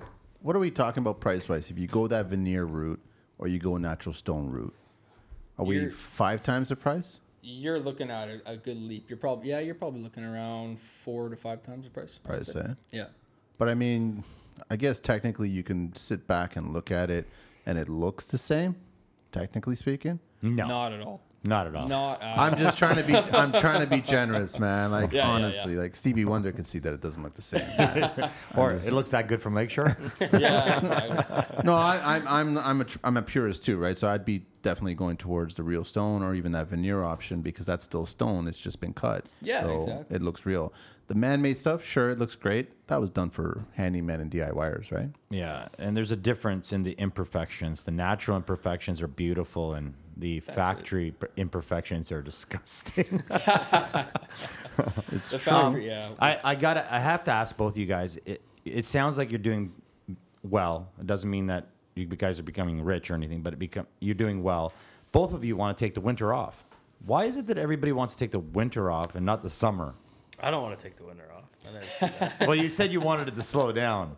Is Well, it just 'cause because you had a baby? I had a baby? Okay. coming and I want to catch up on some right. paperwork. So you're a workaholic because you did say seven days a week, Yeah. Yeah. Pretty much. Yeah. and you too. You're working seven days a week. Pretty much. Yeah. At this point, yeah, we've. I'm just. The clients are just calling me in, trying to book me for the summer, and it's not happening. I'm, too, I'm too booked already. So I mean, it's only a- on like I, you know, I'm only on the tools Monday to Friday, but Saturday, Sunday, it's quotes, it's material, Yeah. it's, Yeah. it's everything. Yeah. Right? Chasing Saturday, money. Sunday, just trying to get. I spend all day Saturday, Sunday, just trying to get ready for Monday. Right, Wow. basically, just to try and keep things going, and the next Monday and the Monday after that, right, just trying to keep up to it all the time. It's it's difficult, and I'm you know preaching to the choir, but So how long are your customers waiting for you guys right now? You're saying the summers are really that much of a lead. So you're talking about what, like a four to five month lead before you can book you? Is Yeah. that the idea? Yeah, pretty much. Wow. I, I have stuff Good for you lined up guys, for, man. for last year or for next year too. So it's you know, it's, they're they're either waiting for a couple months or they're waiting for a year. Year And they'll wait. Like the clients They'll are. yeah. Is there a reason you're choosing not to grow larger? Is it is it you like to have a smaller group so that you can focus more on the on the work? That's just it. Yeah, I focus. I take a lot of pride in my quality of my work, so I don't really want to grow too much where I can, you know, leave some guys for what I would be, what my profession is, and then kind of let them try to take my role over that because it's not going to be the same for me. I have a I have a passion with what I'm working with, and if someone kind of steps in the way with that, it's kind of gonna it'll piss me off a little bit, but you know, like I'll have some leeway, but I would rather, you know, myself do the do the product for that. it's hard to train what you're doing. Exactly. It's, It's just you have hard to, to Yeah. teach. Yeah. It's a lost art, right? Yeah, I mean, what he's doing is just hard to teach that. You were saying that you were focusing on commercial work a lot more now, right? Nope. No, no, No? during the pandemic, like. the- Oh, the- okay. yeah. No, I was just talking about commercial, like during the pandemic with the commercial right. financing and that. Yeah, because I was gonna say what end, end of Midland is like commercial. Is it? Yeah, like- I mean, I've been looking into it, like trying to learn that avenue of the business a bit, like, um, like you know, trying to talk to people. But I, I don't really know a whole lot about it, and I haven't, uh, I haven't stepped foot into that world yet. I know you have some Yeah. experience in that world. Yeah, you're gonna love it when you get in. You'll be like, "What was What's I there doing love, over here?" man? Yeah. 90 day peri- periods. i- If you're lucky. Yeah, I know, but once you become to once you get to a certain place, people don't want to hire anyone else, and they just keep calling you. Like, I found that in commercial, there was there's a lot of guys out there, but people that are happy with those people, you know, like I ended up just getting work. The only thing that stopped me was a bad partner. Me and my partner went two different ways. So, do you prefer the commercial over oh, residential? by far? Why? the hours were awesome. I could, if I had to do something with the family, I could take off and then make up for it at night because everyone was gone from the offices. So typically in a commercial space, everyone's gone by five, seven o'clock, and I could stay all night until like six in the morning if I wanted to. So I would run midnight crews. And no one would bother me. I'd have all the elevators for myself. I'd have the bays for myself. I could pull my trailers. And at that, at that time, we didn't have dump bins. Uh, I had my own trailers and I would take them to the dump. They were open 24 7, right? So just keep hauling, right? Like I said, when you're doing commercial, it's like a residential, you know, you might get a neighbor or someone across the street.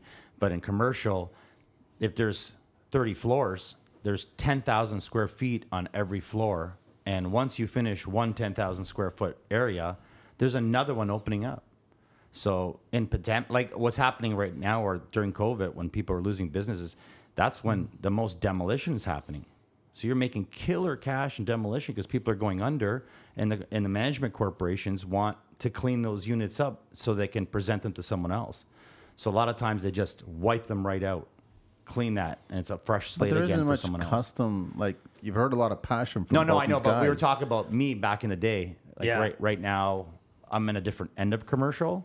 Can't really talk about it right now, but, but uh, you know, y- you are right. It's different times, but the the avenues are there and and lots of opportunities. Right, once you get in there, you're you're cooking. All my buddies that are doing commercial are doing fantastic right now. Yeah, but that is that based of the GTA though, primarily. No, they're everywhere. They're in London. They're in Kingston. They're they're going everywhere.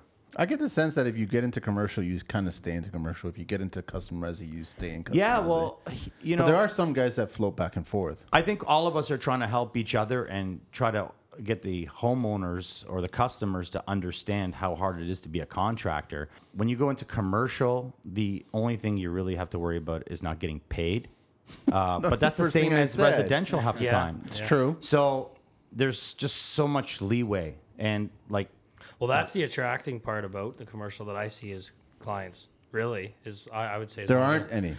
Yeah, really. It's Technically the number one speaking. thing is dealing with clients. I mean, you It's a still, book. You're, you're It's still given to bidding. you. You still have your Yeah. tender, right? Like you Yeah. know, there's still a bit to it for sure. And and when you're tendering, a lot of times where you make your money is in the extras. So a lot of people lose the, those contracts because they think they have to put all that detail in. So the second thing that I don't like about commercial are the time penalties.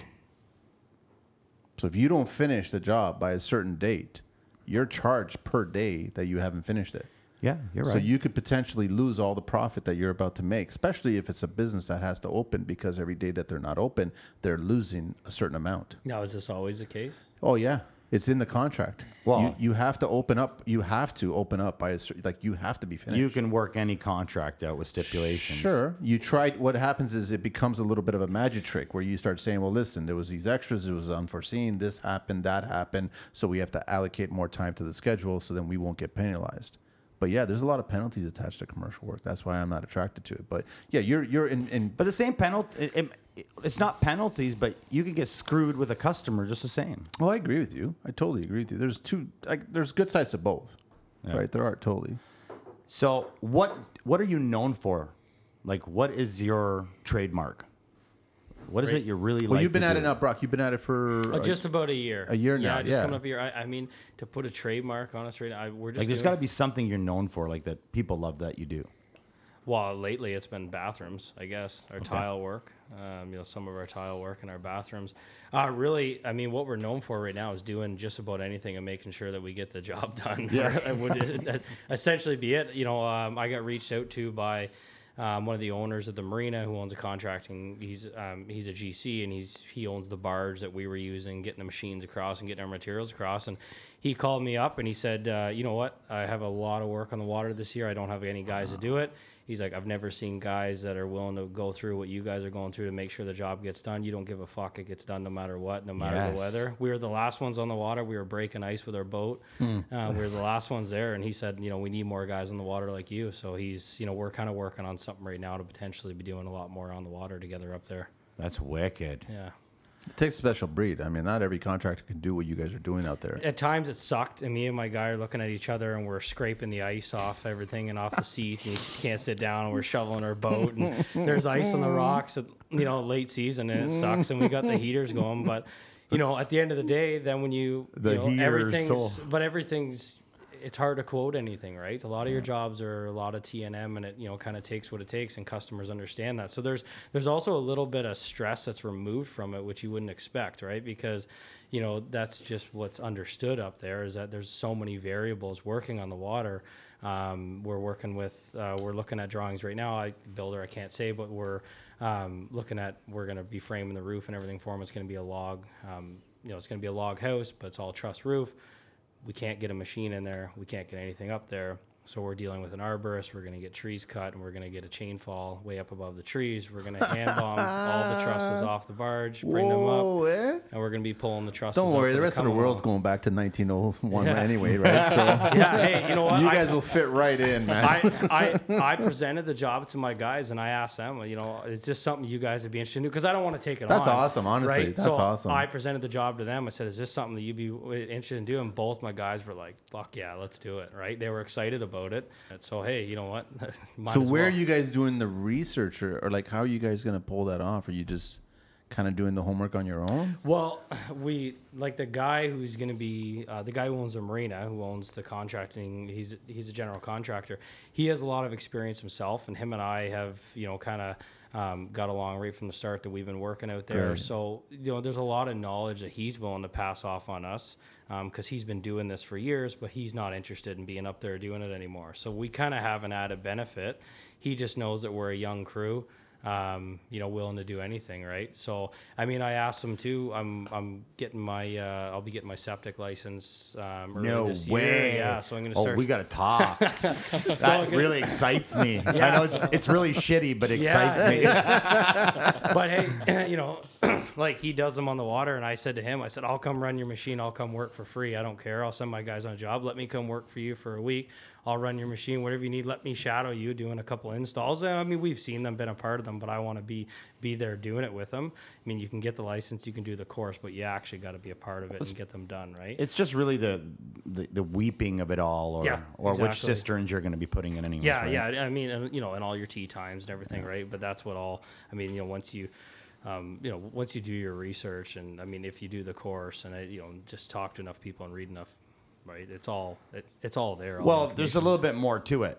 Of uh, course. you're dealing with conservation If you're, yeah, depending because on where you- you're working, going to islands and so on. Yeah, right? so that's all. Yeah, the, all that that's all raised bed at least, anyway. yeah, but that's got to be slowing you down. Conservation is a bitch. yeah. Well, we're not dealing with a lot of that Okay. right now. So, because we haven't done anything, like we Okay. haven't done any of the septic. You're still or doing like the bathrooms and stuff for the for most Yeah, of these people. Yeah. Being up there, are people into large format? Are they into curbless? Are they into the radiant heat? Yeah, we're putting in floor heating in pretty much everywhere. Um, But yeah, it really depends on your clientele, I guess. Uh, cottages for sure, right? If your cottages, They pretty much want what they have in the city. yeah, yeah, Yeah, they're not trying to change it or reinvent the wheel. Well, there. I don't know, man. I've been up north and I've seen some people really trying to live off the grid, and it's not comfortable, man. And you know, it's beautiful, but it's cold, cold. I, I want to just double back to the uh, the septic. And have you guys ever, or probably Carlito, you probably have had more experience in this. You ever had a client ask you to discount a, a septic setup? Well, I've never done one yet. So I, I, I just don't Right, we're see a client. I'm doing mine right now. I got to take the course, so I, I know, but I, okay. I don't see a client negotiating that price. No, but there's so I mean, at first when I was first looking at getting into it, um, and, and I have some friends that are into it. You know, talking to them, I thought it was just kind of a license to print money, uh, like a little bit. That's what I'm thinking. Is that you can give them your price. right? But then, um, you know, I, I started talking to some guys with some more experience in it, and what I basically what I got out of it, out of it is that it's hard to compete with the guys that own the trucks, right? So if you got these larger excavation companies with quarries, like let's, um, you know, up by us, there's a Morden Construction, Gunners, right? All these guys, they have their own trucks, they do septics. How can I compete with a guy that can get eight trucks there immediately, right? Well, and and most of the smaller guys I know that are starting off, they they do like bringing water to cottages or like they're they're doing other parts of the business so they can get more into the septics, right? yeah, yeah. yeah. But you are right. Fifteen, twenty thousand dollars for a septic septic's pretty crazy. 15, man. 20.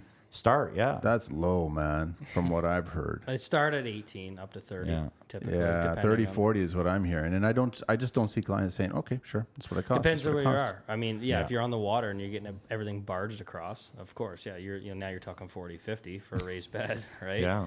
You know, depending on the size of the cottage. Uh, Dalton, is there anything that you haven't or I guess what are you looking at to inspire you to do things that you haven't done yet? Cuz I get the sense that you uh, you're up for the challenge that something comes up. I still want to take a look at the work as you mentioned because Brock's spoken highly about it, right? And I just figure that you're probably looking for the challenges. Yeah, yeah. I'm always looking for some kind of creative aspect behind, you know, like what I can, what I can push my limits to. So Far up is it's there. definitely. Um, so if you go to the first post up there, that was actually the, the wall that I'm we're working on right now.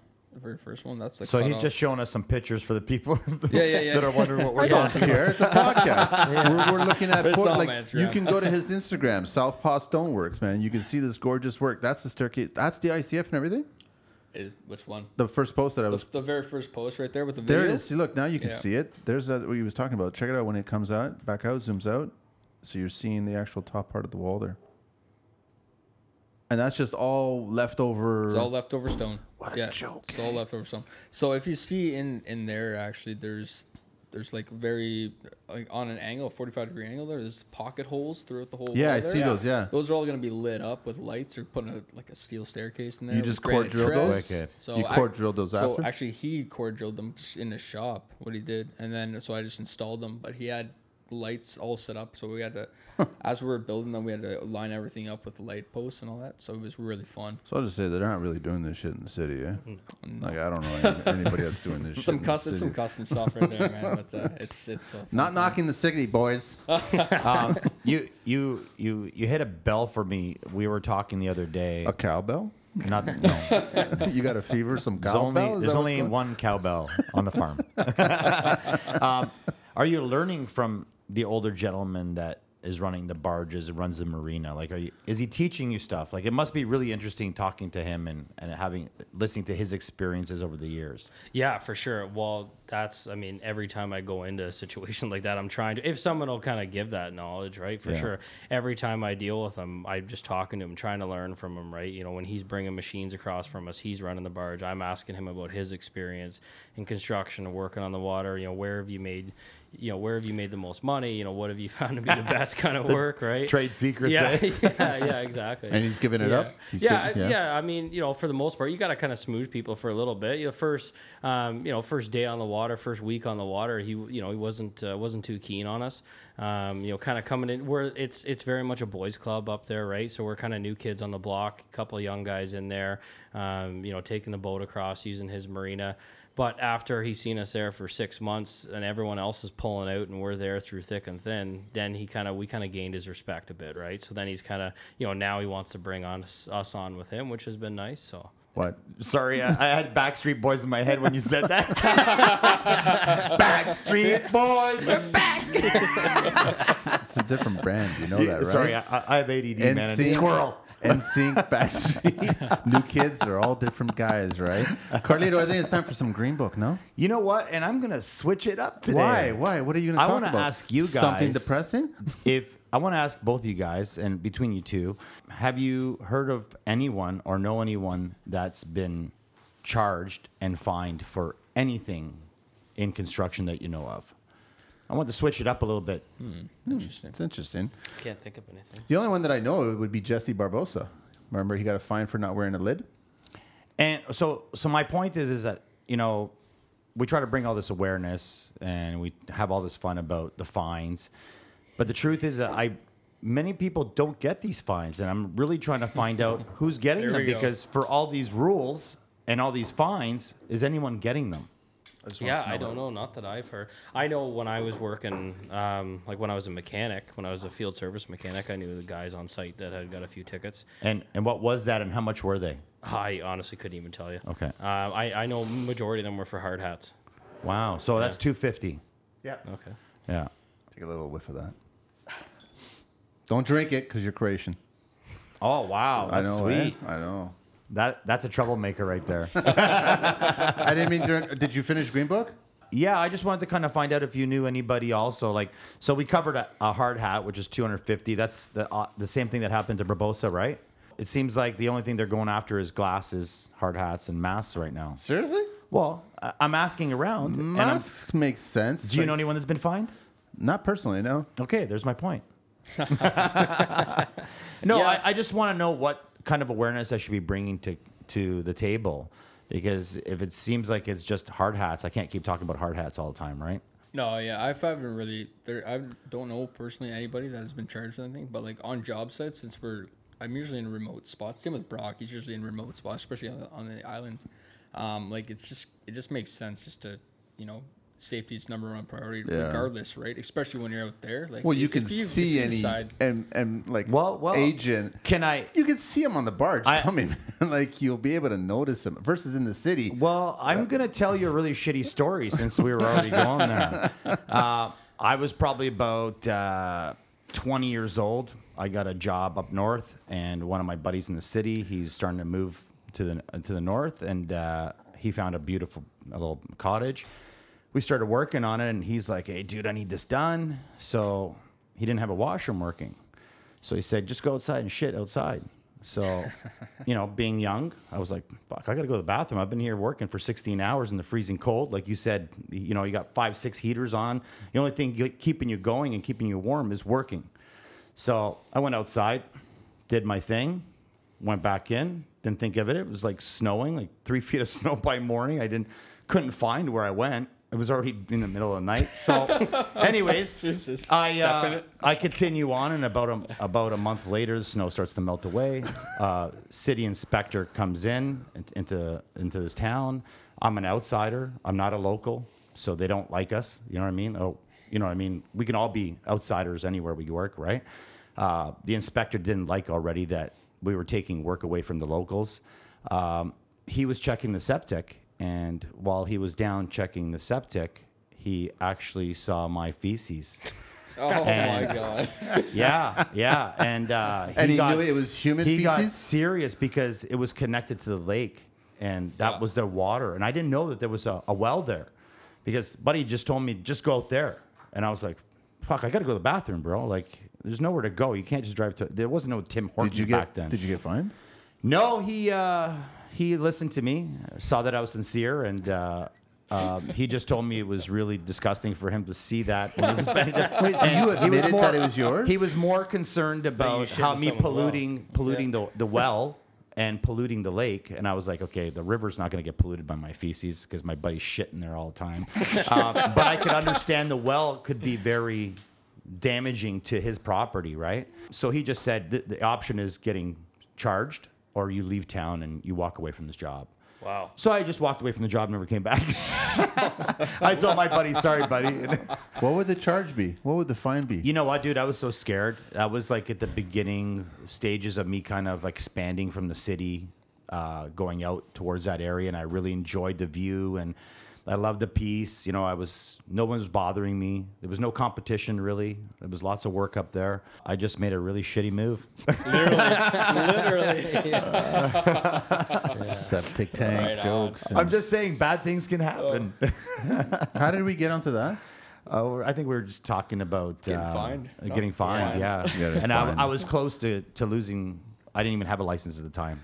I was just a handyman getting into construction. And Oh, uh, that's why you're taking it so personally because you used to be a handyman. yeah, but I had lots of love to do it. So like, I, I think that the handyman thing needs to be like dealt with gingerly because there are some really good guys that care and respect their work, and we all started as handymen at, at some point.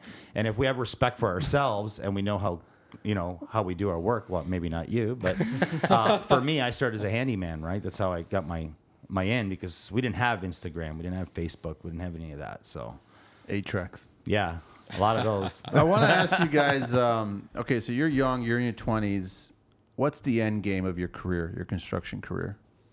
Have you guys thought about that?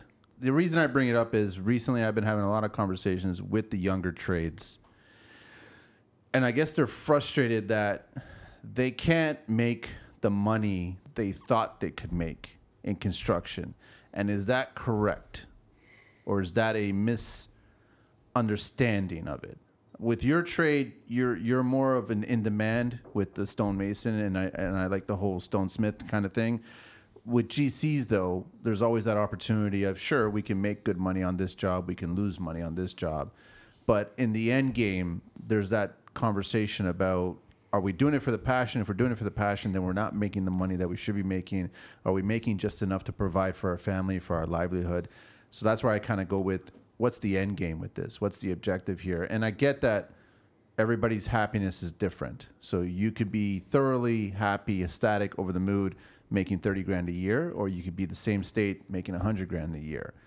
I'm, it's a difficult question to answer because I'm trying to figure it out myself at my age, and I've been in the business for 12, 13 years. But I've also noticed that construction has a plateau. Does doesn't matter if you want to argue with like you can discuss that. It does have a plateau. There's only so many days, so many hours per job. There's only so much money that people will pay. We can't increase our rates to the level that our suppliers are increasing the material. There's no way we can. yeah, it's true. So, like, if you do that, you're going to get priced out. You're not going to have the job. Somebody else is going to do it. And we know in the industry that there's always somebody else that's going to do it for less. Whether or not the client's going to take up that price and then do the job, have a nightmare, and then get you to come back to do the job properly. So I keep on going back to what's the objective here as a contractor, as a tradesperson, as an entrepreneur, as an owner? What's the objective here? Sustainability. Hundred percent. For, Brock, oh, that, that for me. Brock and I were actually having a conversation on the way down, saying about you know the the whole money grab for it all, or if you're if or just for passion. Like him and I are both very passionate about what we do, and we're kind of dead set on if this works out, this is great. We're we're we're risk takers. Like we we had discussions over dinner too when we were just had some wings back there. We were talking about you know like if you don't go for it and and you know just tap your feet and dip your feet into other areas, then you know it's it's not if you're not fulfilled like that, then there's not really a point in doing in keeping with the one your one career that you're doing. Like if, if I wasn't as passionate with masonry, I would be doing something else. So if I When you say something else, you mean something else in construction? some some other career possibly, I might not even be in construction. So like for Brock, like what he was saying too, like you were saying, Yeah, similar, like the, right? I mean, different avenues. I was just saying before, Obviously. like the ability to pivot, right? I mean, you know, and the you know the ability to also assess if something isn't working, right? If you're doing something, you know, to kind of improve it or move on, right? Don't get too stuck on something. I mean, if there's a passion for it, for him, right, Dalton, you know, anything. If you have a passion for it, then you, you know you're going to want to stick it out, and the money's going to come. There's so many people say, well. I've been doing this for 20 years, and somebody keeps telling me the money's going to come, but it's not coming, right? Like how many? Well, there's got to be something wrong there at that point. You haven't pivoted correctly. And you, you you haven't to- you haven't evolved. they haven't pivoted or they're, maybe they're not passionate about it as much as they think they are. Or they're making the same mistake over and over again. That too. Yeah. One thing I do really like that how you started this off with is that you have a couple properties. Yep. So triplexes or single dwellings, what are they? I got a duplex and a fourplex. Okay, that's fantastic. Like the fourplex. So you, you're already like you're not going to be too worried after a few more homes. And that's the that's the end goal for sure. Your right? love for the industry and your work is going to be way different than you know, say someone that's desperate that shows that they're desperate. Well, that's and- that's how I feel right now, and that's you know getting into it. I felt like I was coming into it with a little bit of a different mindset. You know, I made good money as a mechanic. You know, I invested my money properly. Um, I had some you know I have some monthly monthly cash flow to help keep me going. I don't I don't look at any job like I'm. De- I mean, obviously I want to make money, right? I mean, you're being naive if you're you know if you're saying that you're not doing anything for the money. Of course, you want to get paid for what you're doing, but going into something desperate gives you a different mindset, right? You may not be you may be do willing to do things you wouldn't normally do. Sometimes you need to do those things, of course, right? But going into it desperate, um, I think can put you in a bad situation as well. And then you're doing it for the wrong reasons, right? For myself, if I don't think that this is working for me, or if I want to do something else, well, then you know I'm going to pivot immediately, right? Because I'm not, you know, I, I, I'm not married to one avenue. Well, I mean, kudos to both you guys for actually saying no to that job because you saw where it was going and it wasn't going to benefit you for the level of skill that you're providing. And a lot of younger guys of your age wouldn't do that. And I, I, I get the sense that if both you guys were not on that same job, kind of working together on it, it may not have gone down that road. If it was one of you only, For sure. you got maybe one of you guys would have said yes. I'm not trying to put words in your mouth. No, but it would definitely yeah. You like you, you kind of need that peer. Um, I don't know what the word I'm looking for, but that kind of peer reassurance, right? Yeah. Like, hey, am I? You know, because you, you know you may feel like you're doing something wrong for not taking that job. Like, am I out to lunch here for you know turning this guy down? Right, but when we're both getting those feelings, like, yeah, this isn't working. This isn't going to be good, right? I mean, I'd rather you know stay home than work for free. yeah, me too. So it, it's amazing that you guys are so young, and, and you get a lot of the young guys your age. They're not looking at it that way. They don't. They don't look at the industry that way. I find, and you guys can correct me if I'm wrong. They want to be the quarterback a lot sooner. They want to be that GC that's built that house. They want to be that mason or that trade that's already done all these things, ten years, fifteen years ahead of when their mentor did it, or anybody else that they look up to. Is that the industry right now? Is that what we're looking at? You're getting too fast, too soon, or no? Yeah, I mean, I think I even had to take a look at my own business getting into this. You know, if I look at where I was at when I came on the podcast the first time and kind of where my mindset was and to where my mindset is at now, um, you know, having huge ambitions and still obviously do, but also like realizing where I'm at mentally and emotionally sometimes when I'm dealing with jobs and I'm like, this is absolutely fucked. Like, you know, I just cannot, like, there's so much to handle going like crazy trying to keep these things going and so much stress kind of having to take a little bit of a step back and realize that you know maybe i just need to slow down a little bit right? Maybe i'm not going to be that guy overnight. I'm not going to be the Jim Caruk overnight right What's the hurry you think for a lot of the trades out here in the industry? What do you think? Why why are they so? I mean, I had an interesting conversation with somebody recently, Bob Foot, who's actually the, the founder of Brafasco, and we had a nice chat over the phone. And I'm going to be actually going up to him and, and talking to him, and uh, he just said that um, there's no way we're going to solve all the mistakes we're going to make in our lifetime. So he sees the younger generation looking at trying to figure out the mistakes that the older or the or the previous generation did and dismiss those mistakes because we're going to make new mistakes and we're still not going to have enough life to solve all the mistakes. So you got to and that's why they want to try to get ahead at that point. But I feel that that gap of work is actually contributing to future failures. Do you know what I mean by that? but yeah like you're from from not doing it is Yes. why you're failing Yes. right the analysis paralysis right But in today's generation, you guys, and I'm not knocking the, the millennials or anything like that. you- Paralysis is tough. Sorry, man. That was a key word for me. it- it's, I just uh, went numb. Now you're making me, you're making me lose. Uh, hang on. Sorry. Listen. Oh, it's, Oh, train of man, he's thought. got a brain fart. no. I, uh, so I'm um, I, I get the sense that they don't want to make those same mistakes. They just want to get to the ending faster. I understand that for sure. Um, but you have to fail in order to learn. A hundred percent. Like, you But you guys are not known for that. You know what I'm saying? like our generation. yeah. Yeah, you're right. It's it's all and even us, Gen, you know, Gen Zs or Gen X or Gen X, yeah, Gen X, we were the same. We were probably the springboard to you guys, where we were the same mindset, you know. And every generation has a problem with the new generation. hundred percent. I agree on that for sure. But like and the old one. I I understand what you're saying. Like, you don't want to see the mis- like our generation shouldn't be showing the mistakes. Like they're almost hiding it, right? Um, But you're, it's like, For- we've all learned. Yeah. you, you learn from the mistakes. You have to fail you You, have to fail. learn. You fuck up. You learn from that, and you don't do it again. So I, I, you guys are two different animals, completely. So I don't think so. Well, Well, you can tell you you were stonemason you were born you were born a mason. You were Jack. basically born a mason. basically, yeah. Um, so you didn't know any other way but to be an entrepreneur. But you're not in the same category as any of the other guys. Like masonry is considered an art. People respect it. You know, I do bathrooms. People don't really respect me. There's a thousand guys that will take my fucking place. So if I want to grow, I have to be a GC to be able to become really successful. I can be happy, but how long will that last? You know, eventually you're going to get to my age, 50, 60, you're going to start to shit your pants and think, holy fuck, I should have 10 houses by now. And, you know, so. But that's the point. But you you can make endless money because nobody can do what you do. yeah. Well, people. but can- I go back to perishable skill. I know, but we're talking about this industry, so now uh, you need to be excluded from it because you're in a, a 100%. totally different division. You can be a two man crew and be successful and rich. When it comes to us, we need to be subcontractors and we need to have really good trades like yourself under us to make us grow and make a little bit of money doing the hard work, which is organization, materials, timing, keeping people happy, uh, delay deadlines. it's really cutthroat.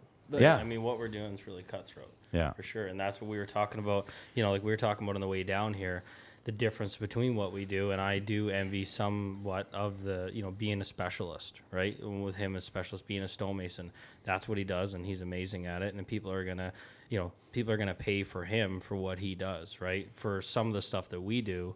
They'll you know, question the price. yeah, and you can get another guy off Kijiji or Facebook Marketplace, and some guy in a Honda Civic with a drywall trowel and a bucket, and he can show up and do you know ninety percent of the stuff we're gonna do. That's the problem. That's where I see is it's really cutthroat.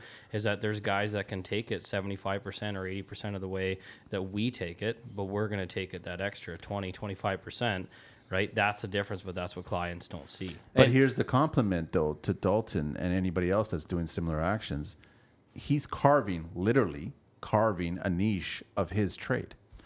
Well, He's setting himself apart from other masons and also other trades. For sure. So he's designed it in a way that we've got to call him. So if you take your trade or your business and you design it a certain way that people have to call you, not try to find someone that can do something similar to you. It- what's really interesting about you is that you were in the same position that he was in by being in the Mechanic. mechanical, but like the the heavy machinery part, turbos and you know, like large motors, huge motors. You know what I mean? Yeah. Like you can't just be a mechanic to just work on. You, I mean, you can, but you need a lot of time, and so you just left somewhere where you're making fantastic money. And you decided to go the hard route. Like you had it made just like he did. You could Yeah. have stayed where you were, full benefits, pensions, always needed. You can always make money in a farm field. Like you But can tell- make, like, but but you you can know what? make you can make five thousand dollars But in tell one day. him, tell him why though. yeah, I didn't enjoy it. I didn't have a passion for it, but I can go back and do that anytime. Like Well- I could be back and I could be making that 45, 50, 55 dollars an hour next week if I if I wanted to. So that's always an option, right? That's it's always a fallback, but it's not something that I really want to do. Well, but I, what I like about you and why you're doing that, why you could take that risk, is that you took your money, you invested it wisely.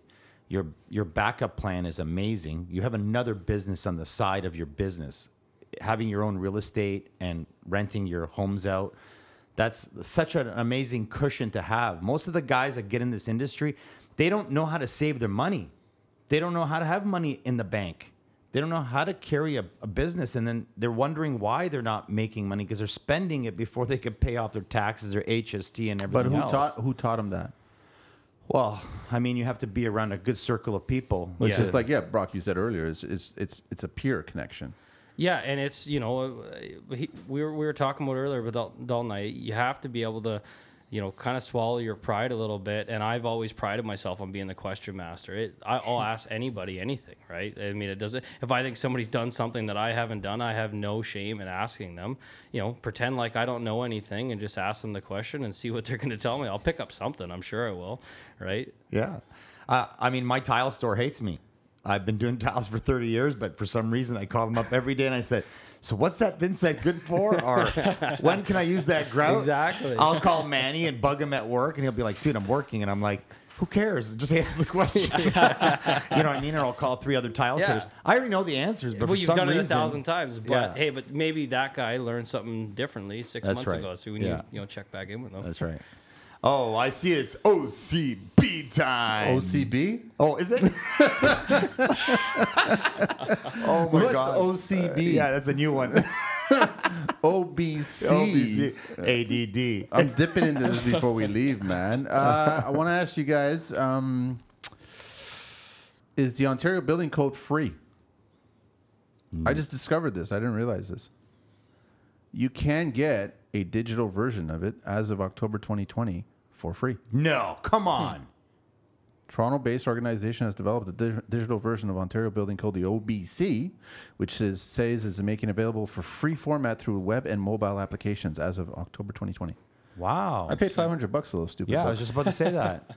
Uh, who writes the Ontario Building Code, guys? The Building Code Commission. The Building Code Commission is a statutory tribunal which exercises its powers and performs duties in accordance with the Building Code Act of 1992. I think I'm going to try a new job. Is the Ontario Building Code the same as the National Building Code? No. Province-wide building, fire, and plumbing codes based on the national models, but with significant variations in content and scope. The Ontario Fire, Fire Code, in particular, is significantly different from the National Fire Code. Ontario also references the National Energy Code for buildings in its building code. How often is the Ontario Building Code reviewed and amended? Every year. Every five years, they're Deep Throat. Come on. Every five years. Every year they add to it, though. Hang on, I'm getting to that. Slow your roll. uh, how do I reference the National Building Code of Canada? Ottawa, it's under the uh, Associate Committee on the National Building Code, National Research Council of 1953. Wow. Who writes the National Building Code?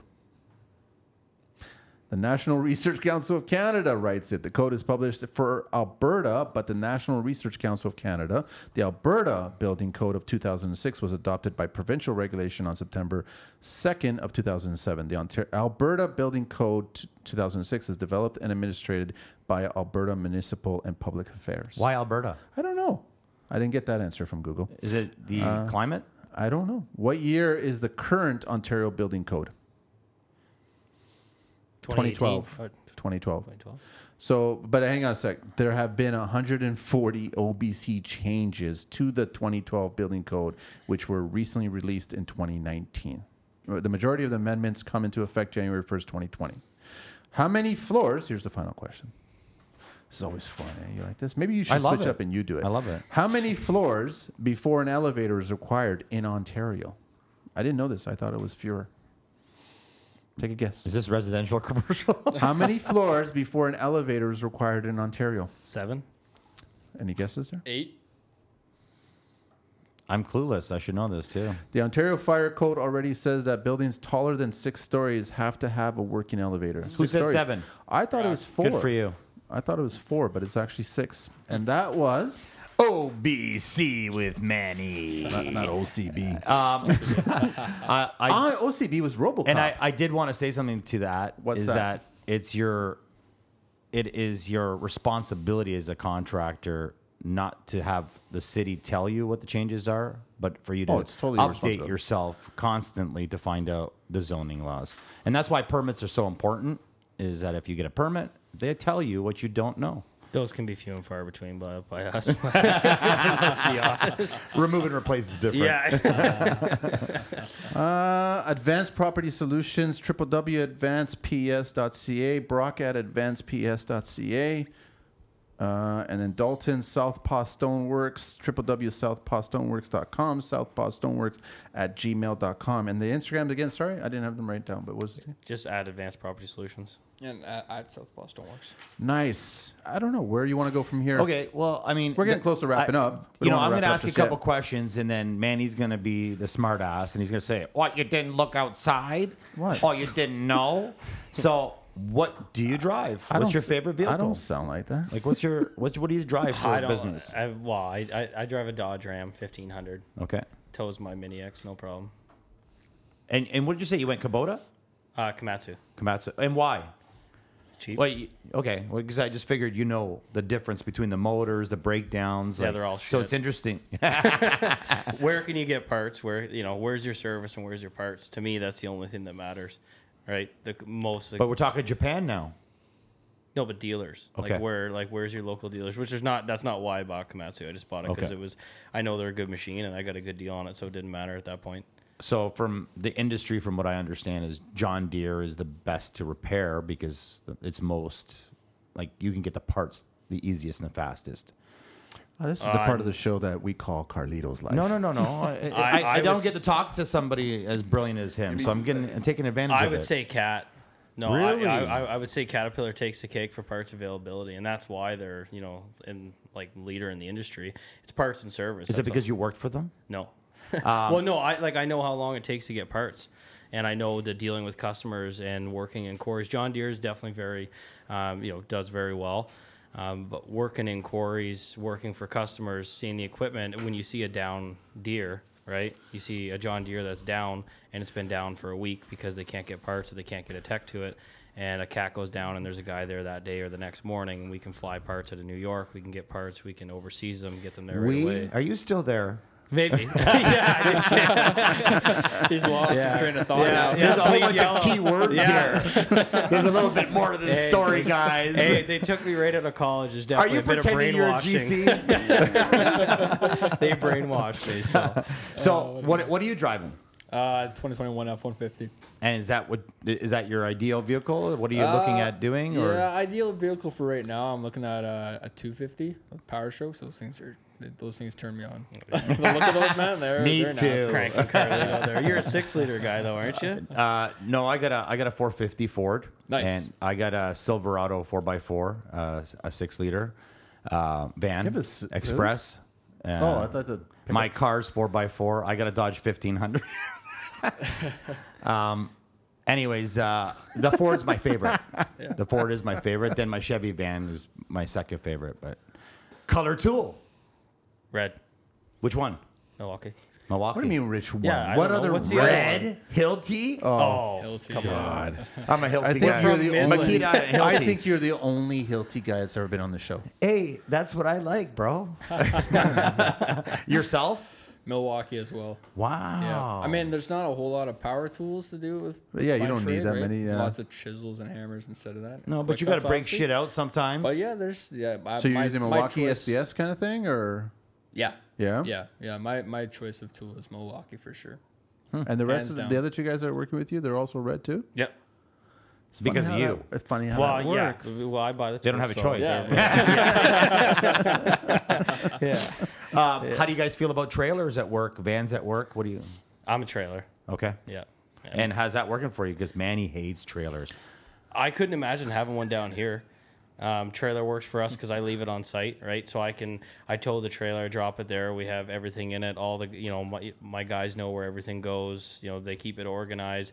The trailer stays there, and then you know we have a couple packouts. So if we need to run to another job or whatever, um, and then I have like a like a racking system at, um, at my at my garage at home, and I keep stuff in there, extra compressors, guns, anything like that. So then if we need the trailer on one job, but we're kind of working on another, then we get another compressor, um, other guns, other stuff. We just run to the you know run to the house and grab that stuff. But Right on. primarily the trailer seems to work the best, and it's it's logoed up. It's the best sign you can get, right? Leave my trailer in somebody's driveway.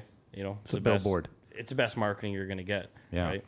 So I take it you're a dump trailer. You care- Yeah, yeah. We're, we're looking at it. I'm looking at a dump trailer actually right now. So um, a nice NNN one. I don't know if you knows know that brand. No. But, or, or N2N, I think The they're galvanized ones. galvanized. Oh, ones. those, those are things nice. are Yeah, dirty. yeah, Yeah. yeah. They're heavy But, then. Um, yeah. Um, but yeah, no uh, enclosed. I have an enclosed uh, five by ten. I think right now is what it is. So that works great for my tools too. But Yeah, I mean, you just need a not cut whole, saw and a couple of Yeah, things, Yeah, not right? a whole lot of tools. I just throw it in the bed of the truck. Really. Yeah. What- You got a concrete mixer and stuff in there too. Yeah. Yeah, Yeah. wicked, yeah. man. Usually I just throw that right in and just leave it on site, whatever Yeah. it is. So.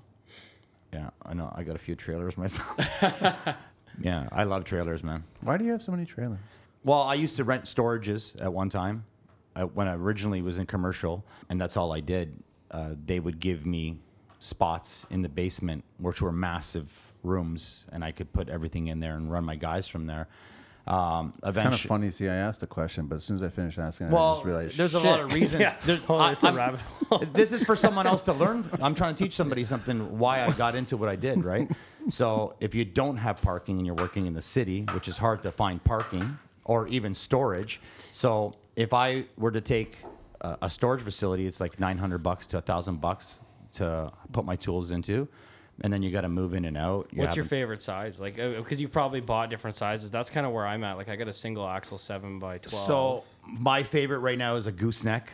Um, I have a 35 footer, I have a 21 footer, and I have a another 30 footer.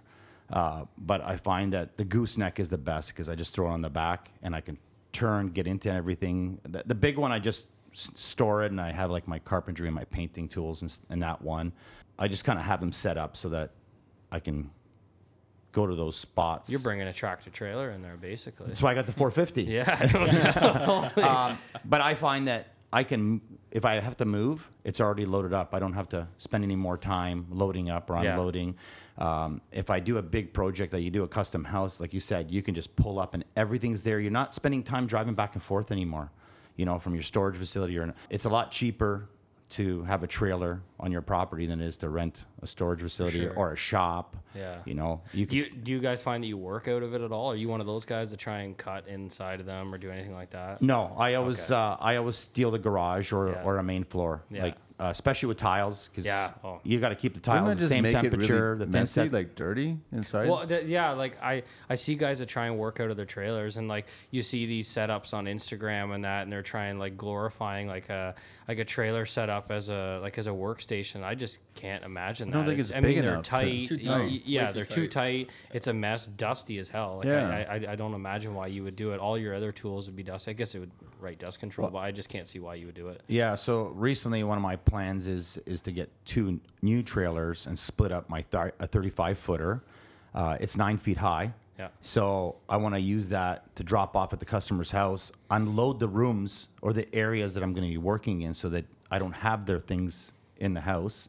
That way they're out, and I can take that whole area over. That's kind of like the, the direction I'm kind of headed right now. Actually, you know what I seen that guy do that I thought was a really good idea. Uh, I think he was siding. He was siding soft and fascia guy. He had a, a big awning on his trailer. I thought that was a Yeah, really good it's idea, sick. right? Because then you just set up underneath your awning, right? You set up your sawhorses, Yeah, or that your, makes or your brake or whatever, Yeah. right? You know, if you have a good sized trailer, you have a big awning. Now you set your brake up underneath of it. And it. you're outside. Definitely. or your saw or anything you need to do. So you're outside, you got space, but you're still, you know, if it rains or anything like Even that. the right? sun, or the man. sun, yeah, Yeah. yeah, exactly. You know, I thought that was really good. I, I thought about getting one for mine, but it's just a little too small of a trailer, anyways. So we got to get close to wrapping up. And uh, are you gonna have some Carlito or not? I know, Why not? because I get violent, Off of one drink? violent and horny. You don't want that, buddy. I want to just still because I, I think that, uh, and I'm not trying to pressure you guys, is and I'm not wishing this either. If a recession hits, how are you guys looking to pivot your businesses? Because we all know that if a recession hits, we're not wishing it. I'm not wishing it. I'm not speaking for Carlito. I'm just saying that if it does hit, retail When and construction, retail and construction is going to hit first, right? And if it hits us first, we have to figure out how do we pivot. Reduce your overhead. Yeah. It's a I tough. have- que- it's a tough yeah, question. I, I, I mean, I don't really know. It, you know, it, I mean, the best thing, the easiest thing to say is, you know, reduce your overhead, reduce your manpower. But that's not really fair to your guys either, right? When a recession hits, yeah, what know, happens to them? Exactly. Like you don't want to be the them to be the first ones gone, but if you're in a if you're in a good financial position, you can make some money yourself. But that's not really fair. That's not really a good business plan. You know, you're not really a business anymore if you're by yourself, right? Yeah, and I think there's something really something that we're not talking about that we should is when you're a company owner and you have an amazing worker or you know You silent keep them. partner by them being such a great worker with you and appreciating everything you're doing for them. You don't want to lose that person because you'll never get them back. That means that That's when you lose that true. when you lose that guy, it's happened to me. I've lost guys I can never get back again because they you know you let them go and they never come back so it's it's it's a hard move because it's hard to replace a guy like that or a girl or whoever is working for you it you, you lose out on that opportunity it just doesn't come back Any thoughts from you, Dalton, on if it happens? No, actually, um, I would think, uh, like I was telling Brock earlier, actually, I learned this from one of my clients, just to have a monthly, your monthly burn rate, just store that away and just keep building it and building and building it. Like, you know, recessions can last however long, but if you have that big cushion, you can really, if you build it to like a year, you could almost have like a year of no work and just, Yeah, I mean, we've Right? had real But- estate experts on the show before, and they've always talked about a six month cushion, yeah, yeah. That's what I try and keep. yeah. right? If you can st- somehow try to keep a six month cushion, but that- that's difficult in construction to do that, right? I Big wonder during this two years of pandemic, how many of us have gotten ahead of the curve, or how many of us are just staying exactly where we're at. Because I, I have a funny feeling that there's been a lot of filters going on. That sure, there's been a lot of work and everybody's working, but is everybody making money? Is everybody moving forward? Is everybody ahead of the curve? I'm just questioning that if they are. Maybe they are. I'm not sure because I, I'm tightening up the hatches. I have never seen i don't know if it's, it's my friends age group but i do know a lot of younger guys and everyone's doing well like in the On circle of social friends media, or- no no i don't i don't I mean, I like seeing You mean people's ideas, financially but well. You're saying- my, my friends that are well off, they don't go on social media. Like they don't have time for the shit. Like they don't have not no time for anything at all. They're too busy making money. And uh, See, this is the argument that I, I had this discussion with somebody else recently. If Mattamy started today, or all these big builders, EllisDon, or any of these big builders, player, if they started today, they wouldn't be on social media. They wouldn't give a shit about social media. And these are multi-million dollar companies started from one person or whatever was, right? The ingredients attached to it. So sure, everybody is on social media, everybody's showing off, everybody's doing whatever, everybody's working, everybody's hustling. But is everybody actually what they say they are? Yeah, we were talking about that today. That's I, I guess if you were talking about a bone to pick, that's got to be one for me. And it's hard because you don't want to be behind the eight ball on it. You know, I try and definitely stay active on my social media as well, especially as a new business trying to showcase our work. But at the end of the day, if you're doing good work, your referrals are going to showcase your work, right? Exactly. I just think that there's, and especially you know from being on this podcast before and meeting uh, a, some, a few different people and talking to that, other people and clients of mine, meeting people that have a large following on social media and realizing the bullshit that comes behind it and how much smoke and mirrors it is, is a little bit eye opening, right? To realize that large following gives you nothing. Yeah. Like, what do you Totally actually agree. get out of that? What are you making off that? How is that affecting your, you know, then there's the other side of the coin where it's basically a free marketing tool. But how many of your 50,000 or $100,000 uh, 100,000 followers are in your area willing to, you know, hire you for work? So what's that really doing for you? And I've had nothing but bad luck with guys online. My I had my ex partner my ex partner loved it. I was never uh, listen. I have an Instagram. I have zero posts. I know. I have you on And Instagram. Zero how, posts. and how many followers do you I don't- have? how many honestly- followers do you have? I don't know. I think Uh, you've but got it like doesn't 100 matter to me. Like man. it, got that zero doesn't matter to posts. me. Like you said, Yeah. if I want a half a million dollars worth of work tomorrow, I just make a couple calls tonight and I can get it. Yeah, it's If- the referrals. it's just it's people know who you are and once they have that respect for you and they and you built that great quality name for yourself by being on time never screwing them over working together as a team you know making money together you're never left behind but the minute you screw someone you'll never get that opportunity to cross that bridge again right so like i've never needed this like i, I do this to for therapy uh, to help other people and not be in the same place that i was in many times because i didn't have the people to teach me or show me But you know, there's two schools here. Yeah.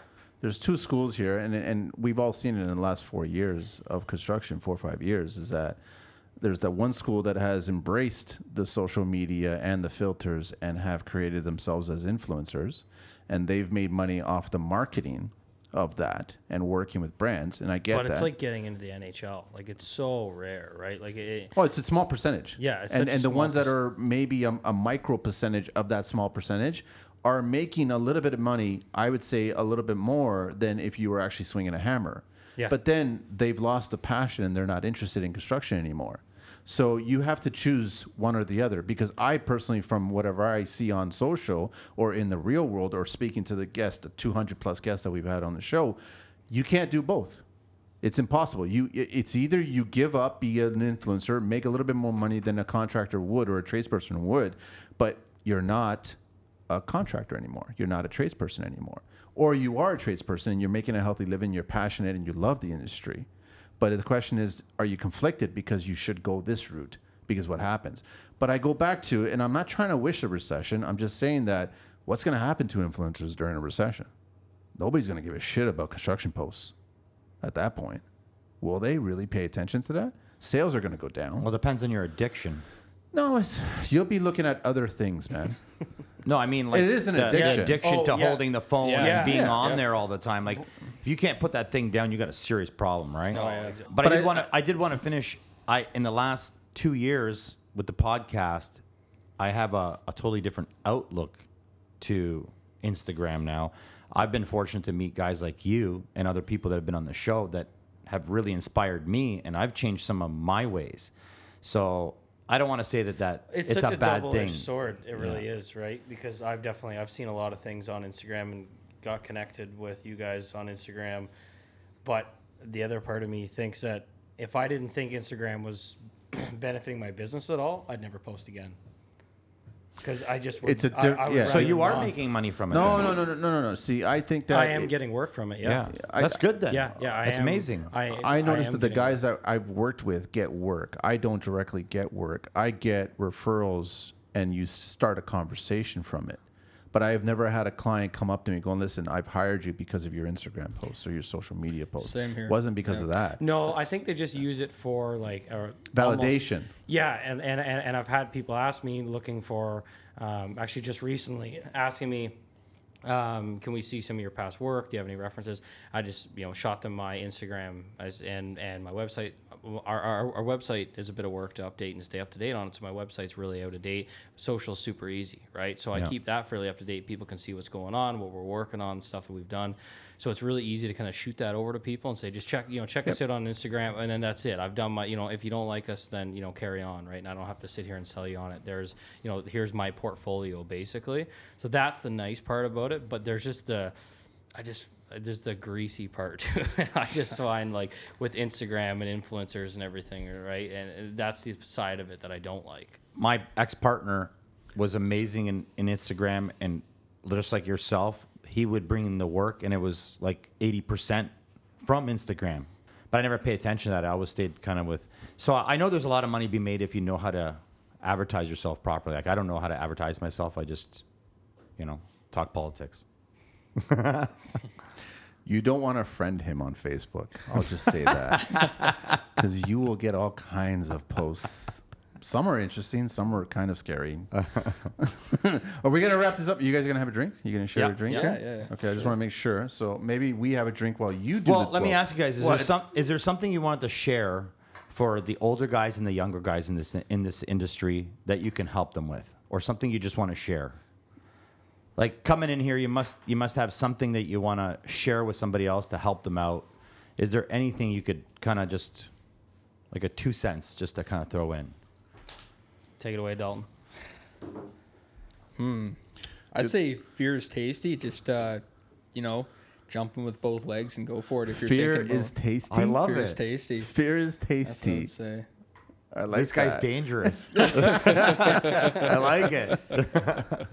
But yeah, is there is there a butt to that or no? There's no butt to that. Not at all. Well- I don't. I don't. I don't have a butt to it. I don't think so. Well, I think it's like right now you just had a baby.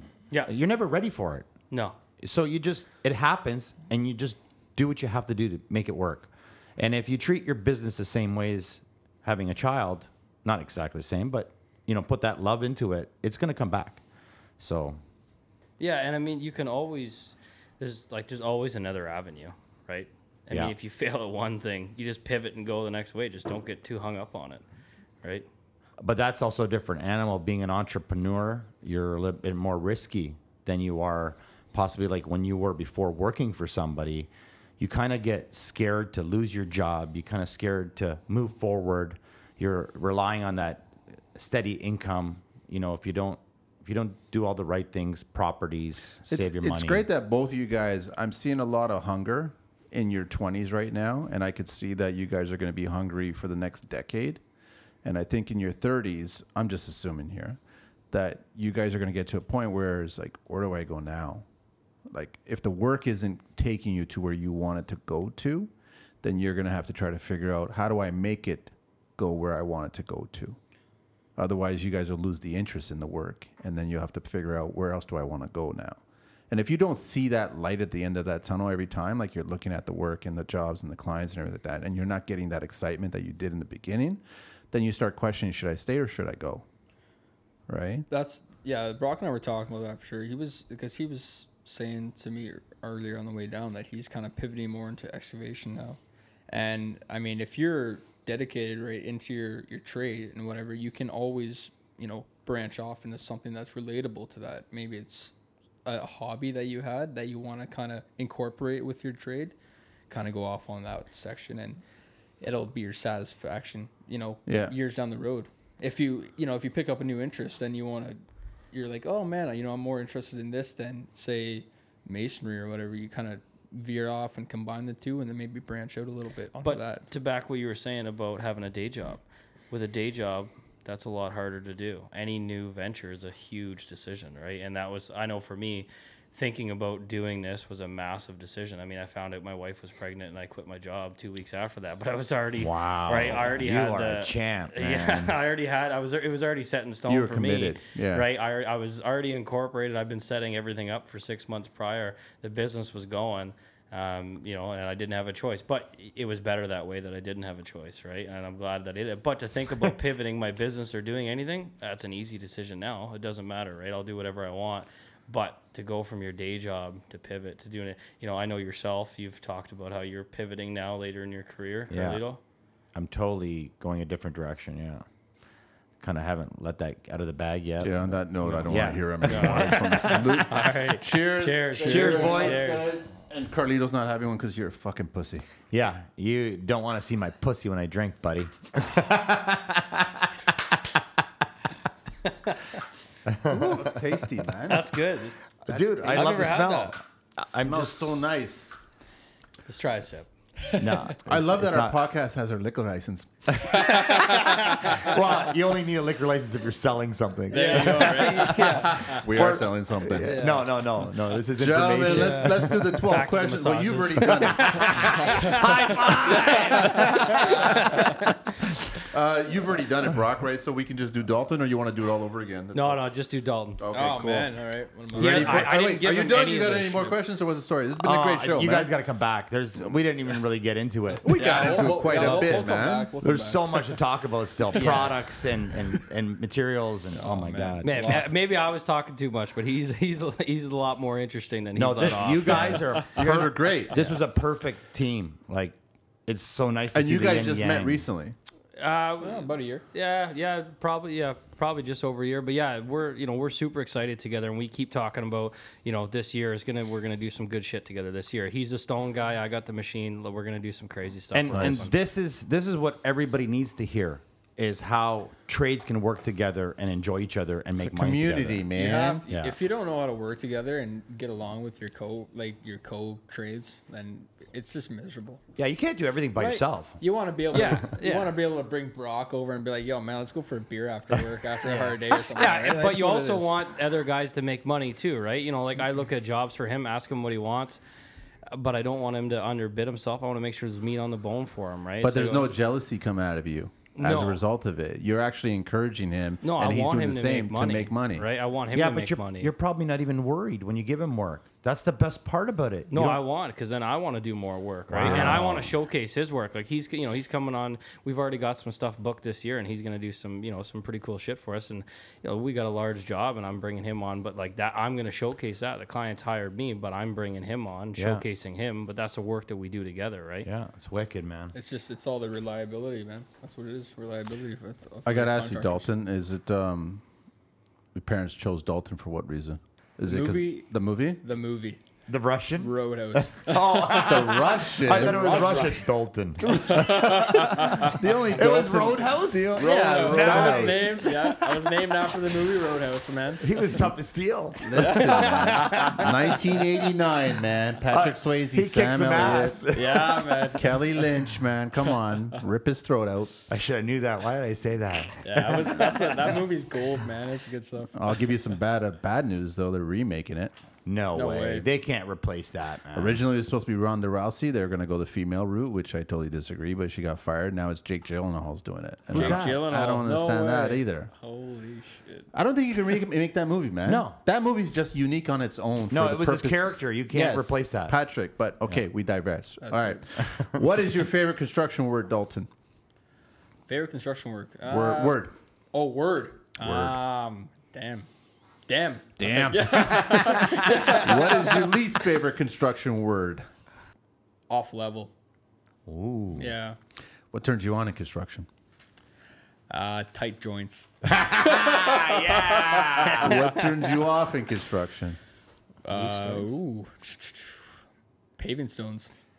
Oh, I thought you were going to say big joints. I was, gonna, I was going to say that. I was thinking Don't, about don't it. you hate it sometimes when you finish the job and everything's done and you go back the next day and there's like a little piece of paper or a little something in the mortar joint Oh, and you're like, fuck, how the fuck did that get in Don't there? So you don't like you don't like interlock? You know your standard like four by eight interlock bricks. That's like a. It's just like a standard, stereotypical, not very attractive look for me. Not at all. Hmm. Like if, if you mix it up with different shapes and sizes, then yeah, it's it's a lot easier that way. But it's just too too modern looking or too too basic looking. For me. Did me, you just be put a bunch of that in at your house, Carlito? I actually like it. Whatever suits you, okay? Whatever. At least I'm not doing Jules Stone Manny. It's just Everyone's opinion it's too simple. to each his own. Do you, do you still have the pig in the front yard? Yeah. Where'd you steal that pig from? Uh, so I did a lot of demolition Can at you one share time. that, or- uh, at the pig? time, I don't know if you A guys stone, remember at the a stone old or at a Yuck Yuck- concrete? What's it out of? So I don't know if you guys know Berlin's nightclub. Yes. Okay, you remember it because you're older. I'm yeah, older. born in the 90s. So like- Berlin's nightclub was the place that when you got your date, you would take her the before you went clubbing. You would go to this place and you'd sit down, have a cigar, a couple of drinks. It was like the really cool hip place to be. Sounds like a Any- swingers bar. Yeah, It, it pretty much was back then. Um, anyways, uh, the the owner owns a lot of businesses downtown Toronto, and that, like, anyways, uh, one of my good customers, and he said, "Hey man, listen, I'm closing up Berlin's. You can demo the place for me. You can have anything you want there." So I walked in. I And had you chose the pig. well, so there was so there was three pigs, and one of the chefs took one of the pigs, and then there was another guy, and he had about five guys with him, but I had ten guys with me, right? So I It's the saw size of him. a pig. I saw him grabbing the pigs, and I go. Hey bro, that ain't gonna happen.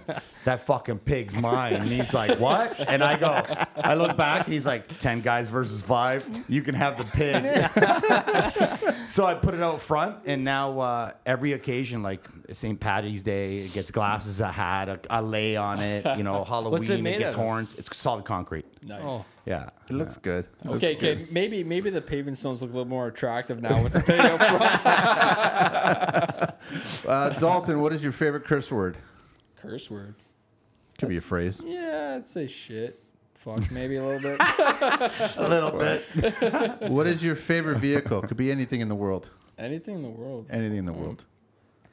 I think um, I'm I'm really looking towards the. I don't know if you guys know about the Polestar, those electric Yeah. vehicles. Yeah, Yeah, I know what you're think, talking I about. think I like What's that? those. It's an electric vehicle. It's a different brand. Off of Volvo. It's nice. Oh yeah. Yeah, it's uh, Volvo's a good pre- Those company. are pretty They look a little better than Teslas. Yeah. I just like Tesla's fit and finish. It's just not that appealing to Well, me. he's coming on next week, right? I don't, I don't know who you book. I have no idea who you book, man. What An is actor. Your, what is your least favorite vehicle? Least favorite. Anything in the world. Um, hmm. Sunfire.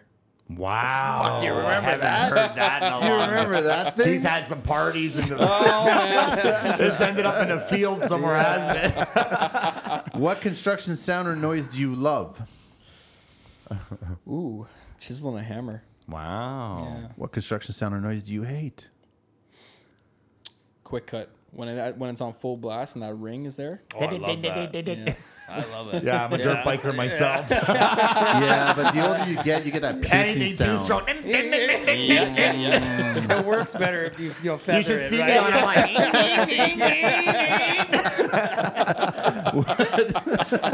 Oh, it's like I'm on the job site. what profession other than your own would you like to attempt one day? Blacksmithing. Whoa. Hmm. I guess that's not far off. No. No, it's Stonemason? just different material. Yeah. That's all it is.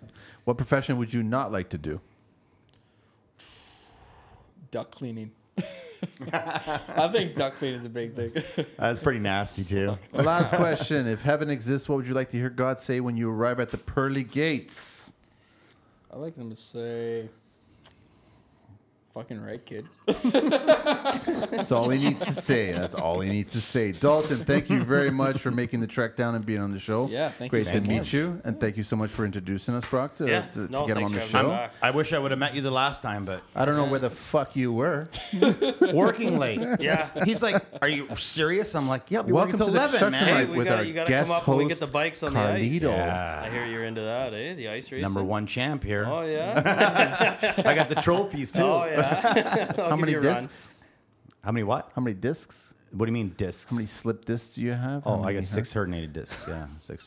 Oh, we'll make it Six. seven. Yeah. Dalton from Southpaw Stoneworks, www.southpawstoneworks.com, southpawstoneworks at gmail.com. You're supposed to be doing a little beatbox.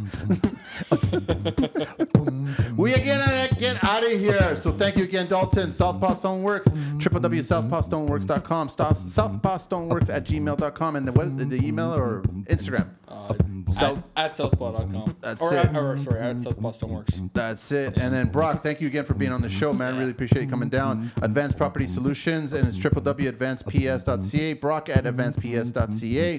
And the Instagram again is just look it up. Advanced it's advanced Solutions, underscore you'll all it. kinds of stuff. You'll find Yeah, it, no yeah, problem. I follow me. I'm following him, man. So, Carlito. What do you want me to beatbox all night to the same beat? like for 50 if you had a drink. You If cut me off. You said I'm only allowed to do those verses. If if you had a drink, you'd be beatboxing all night, man. Yeah, straight it up.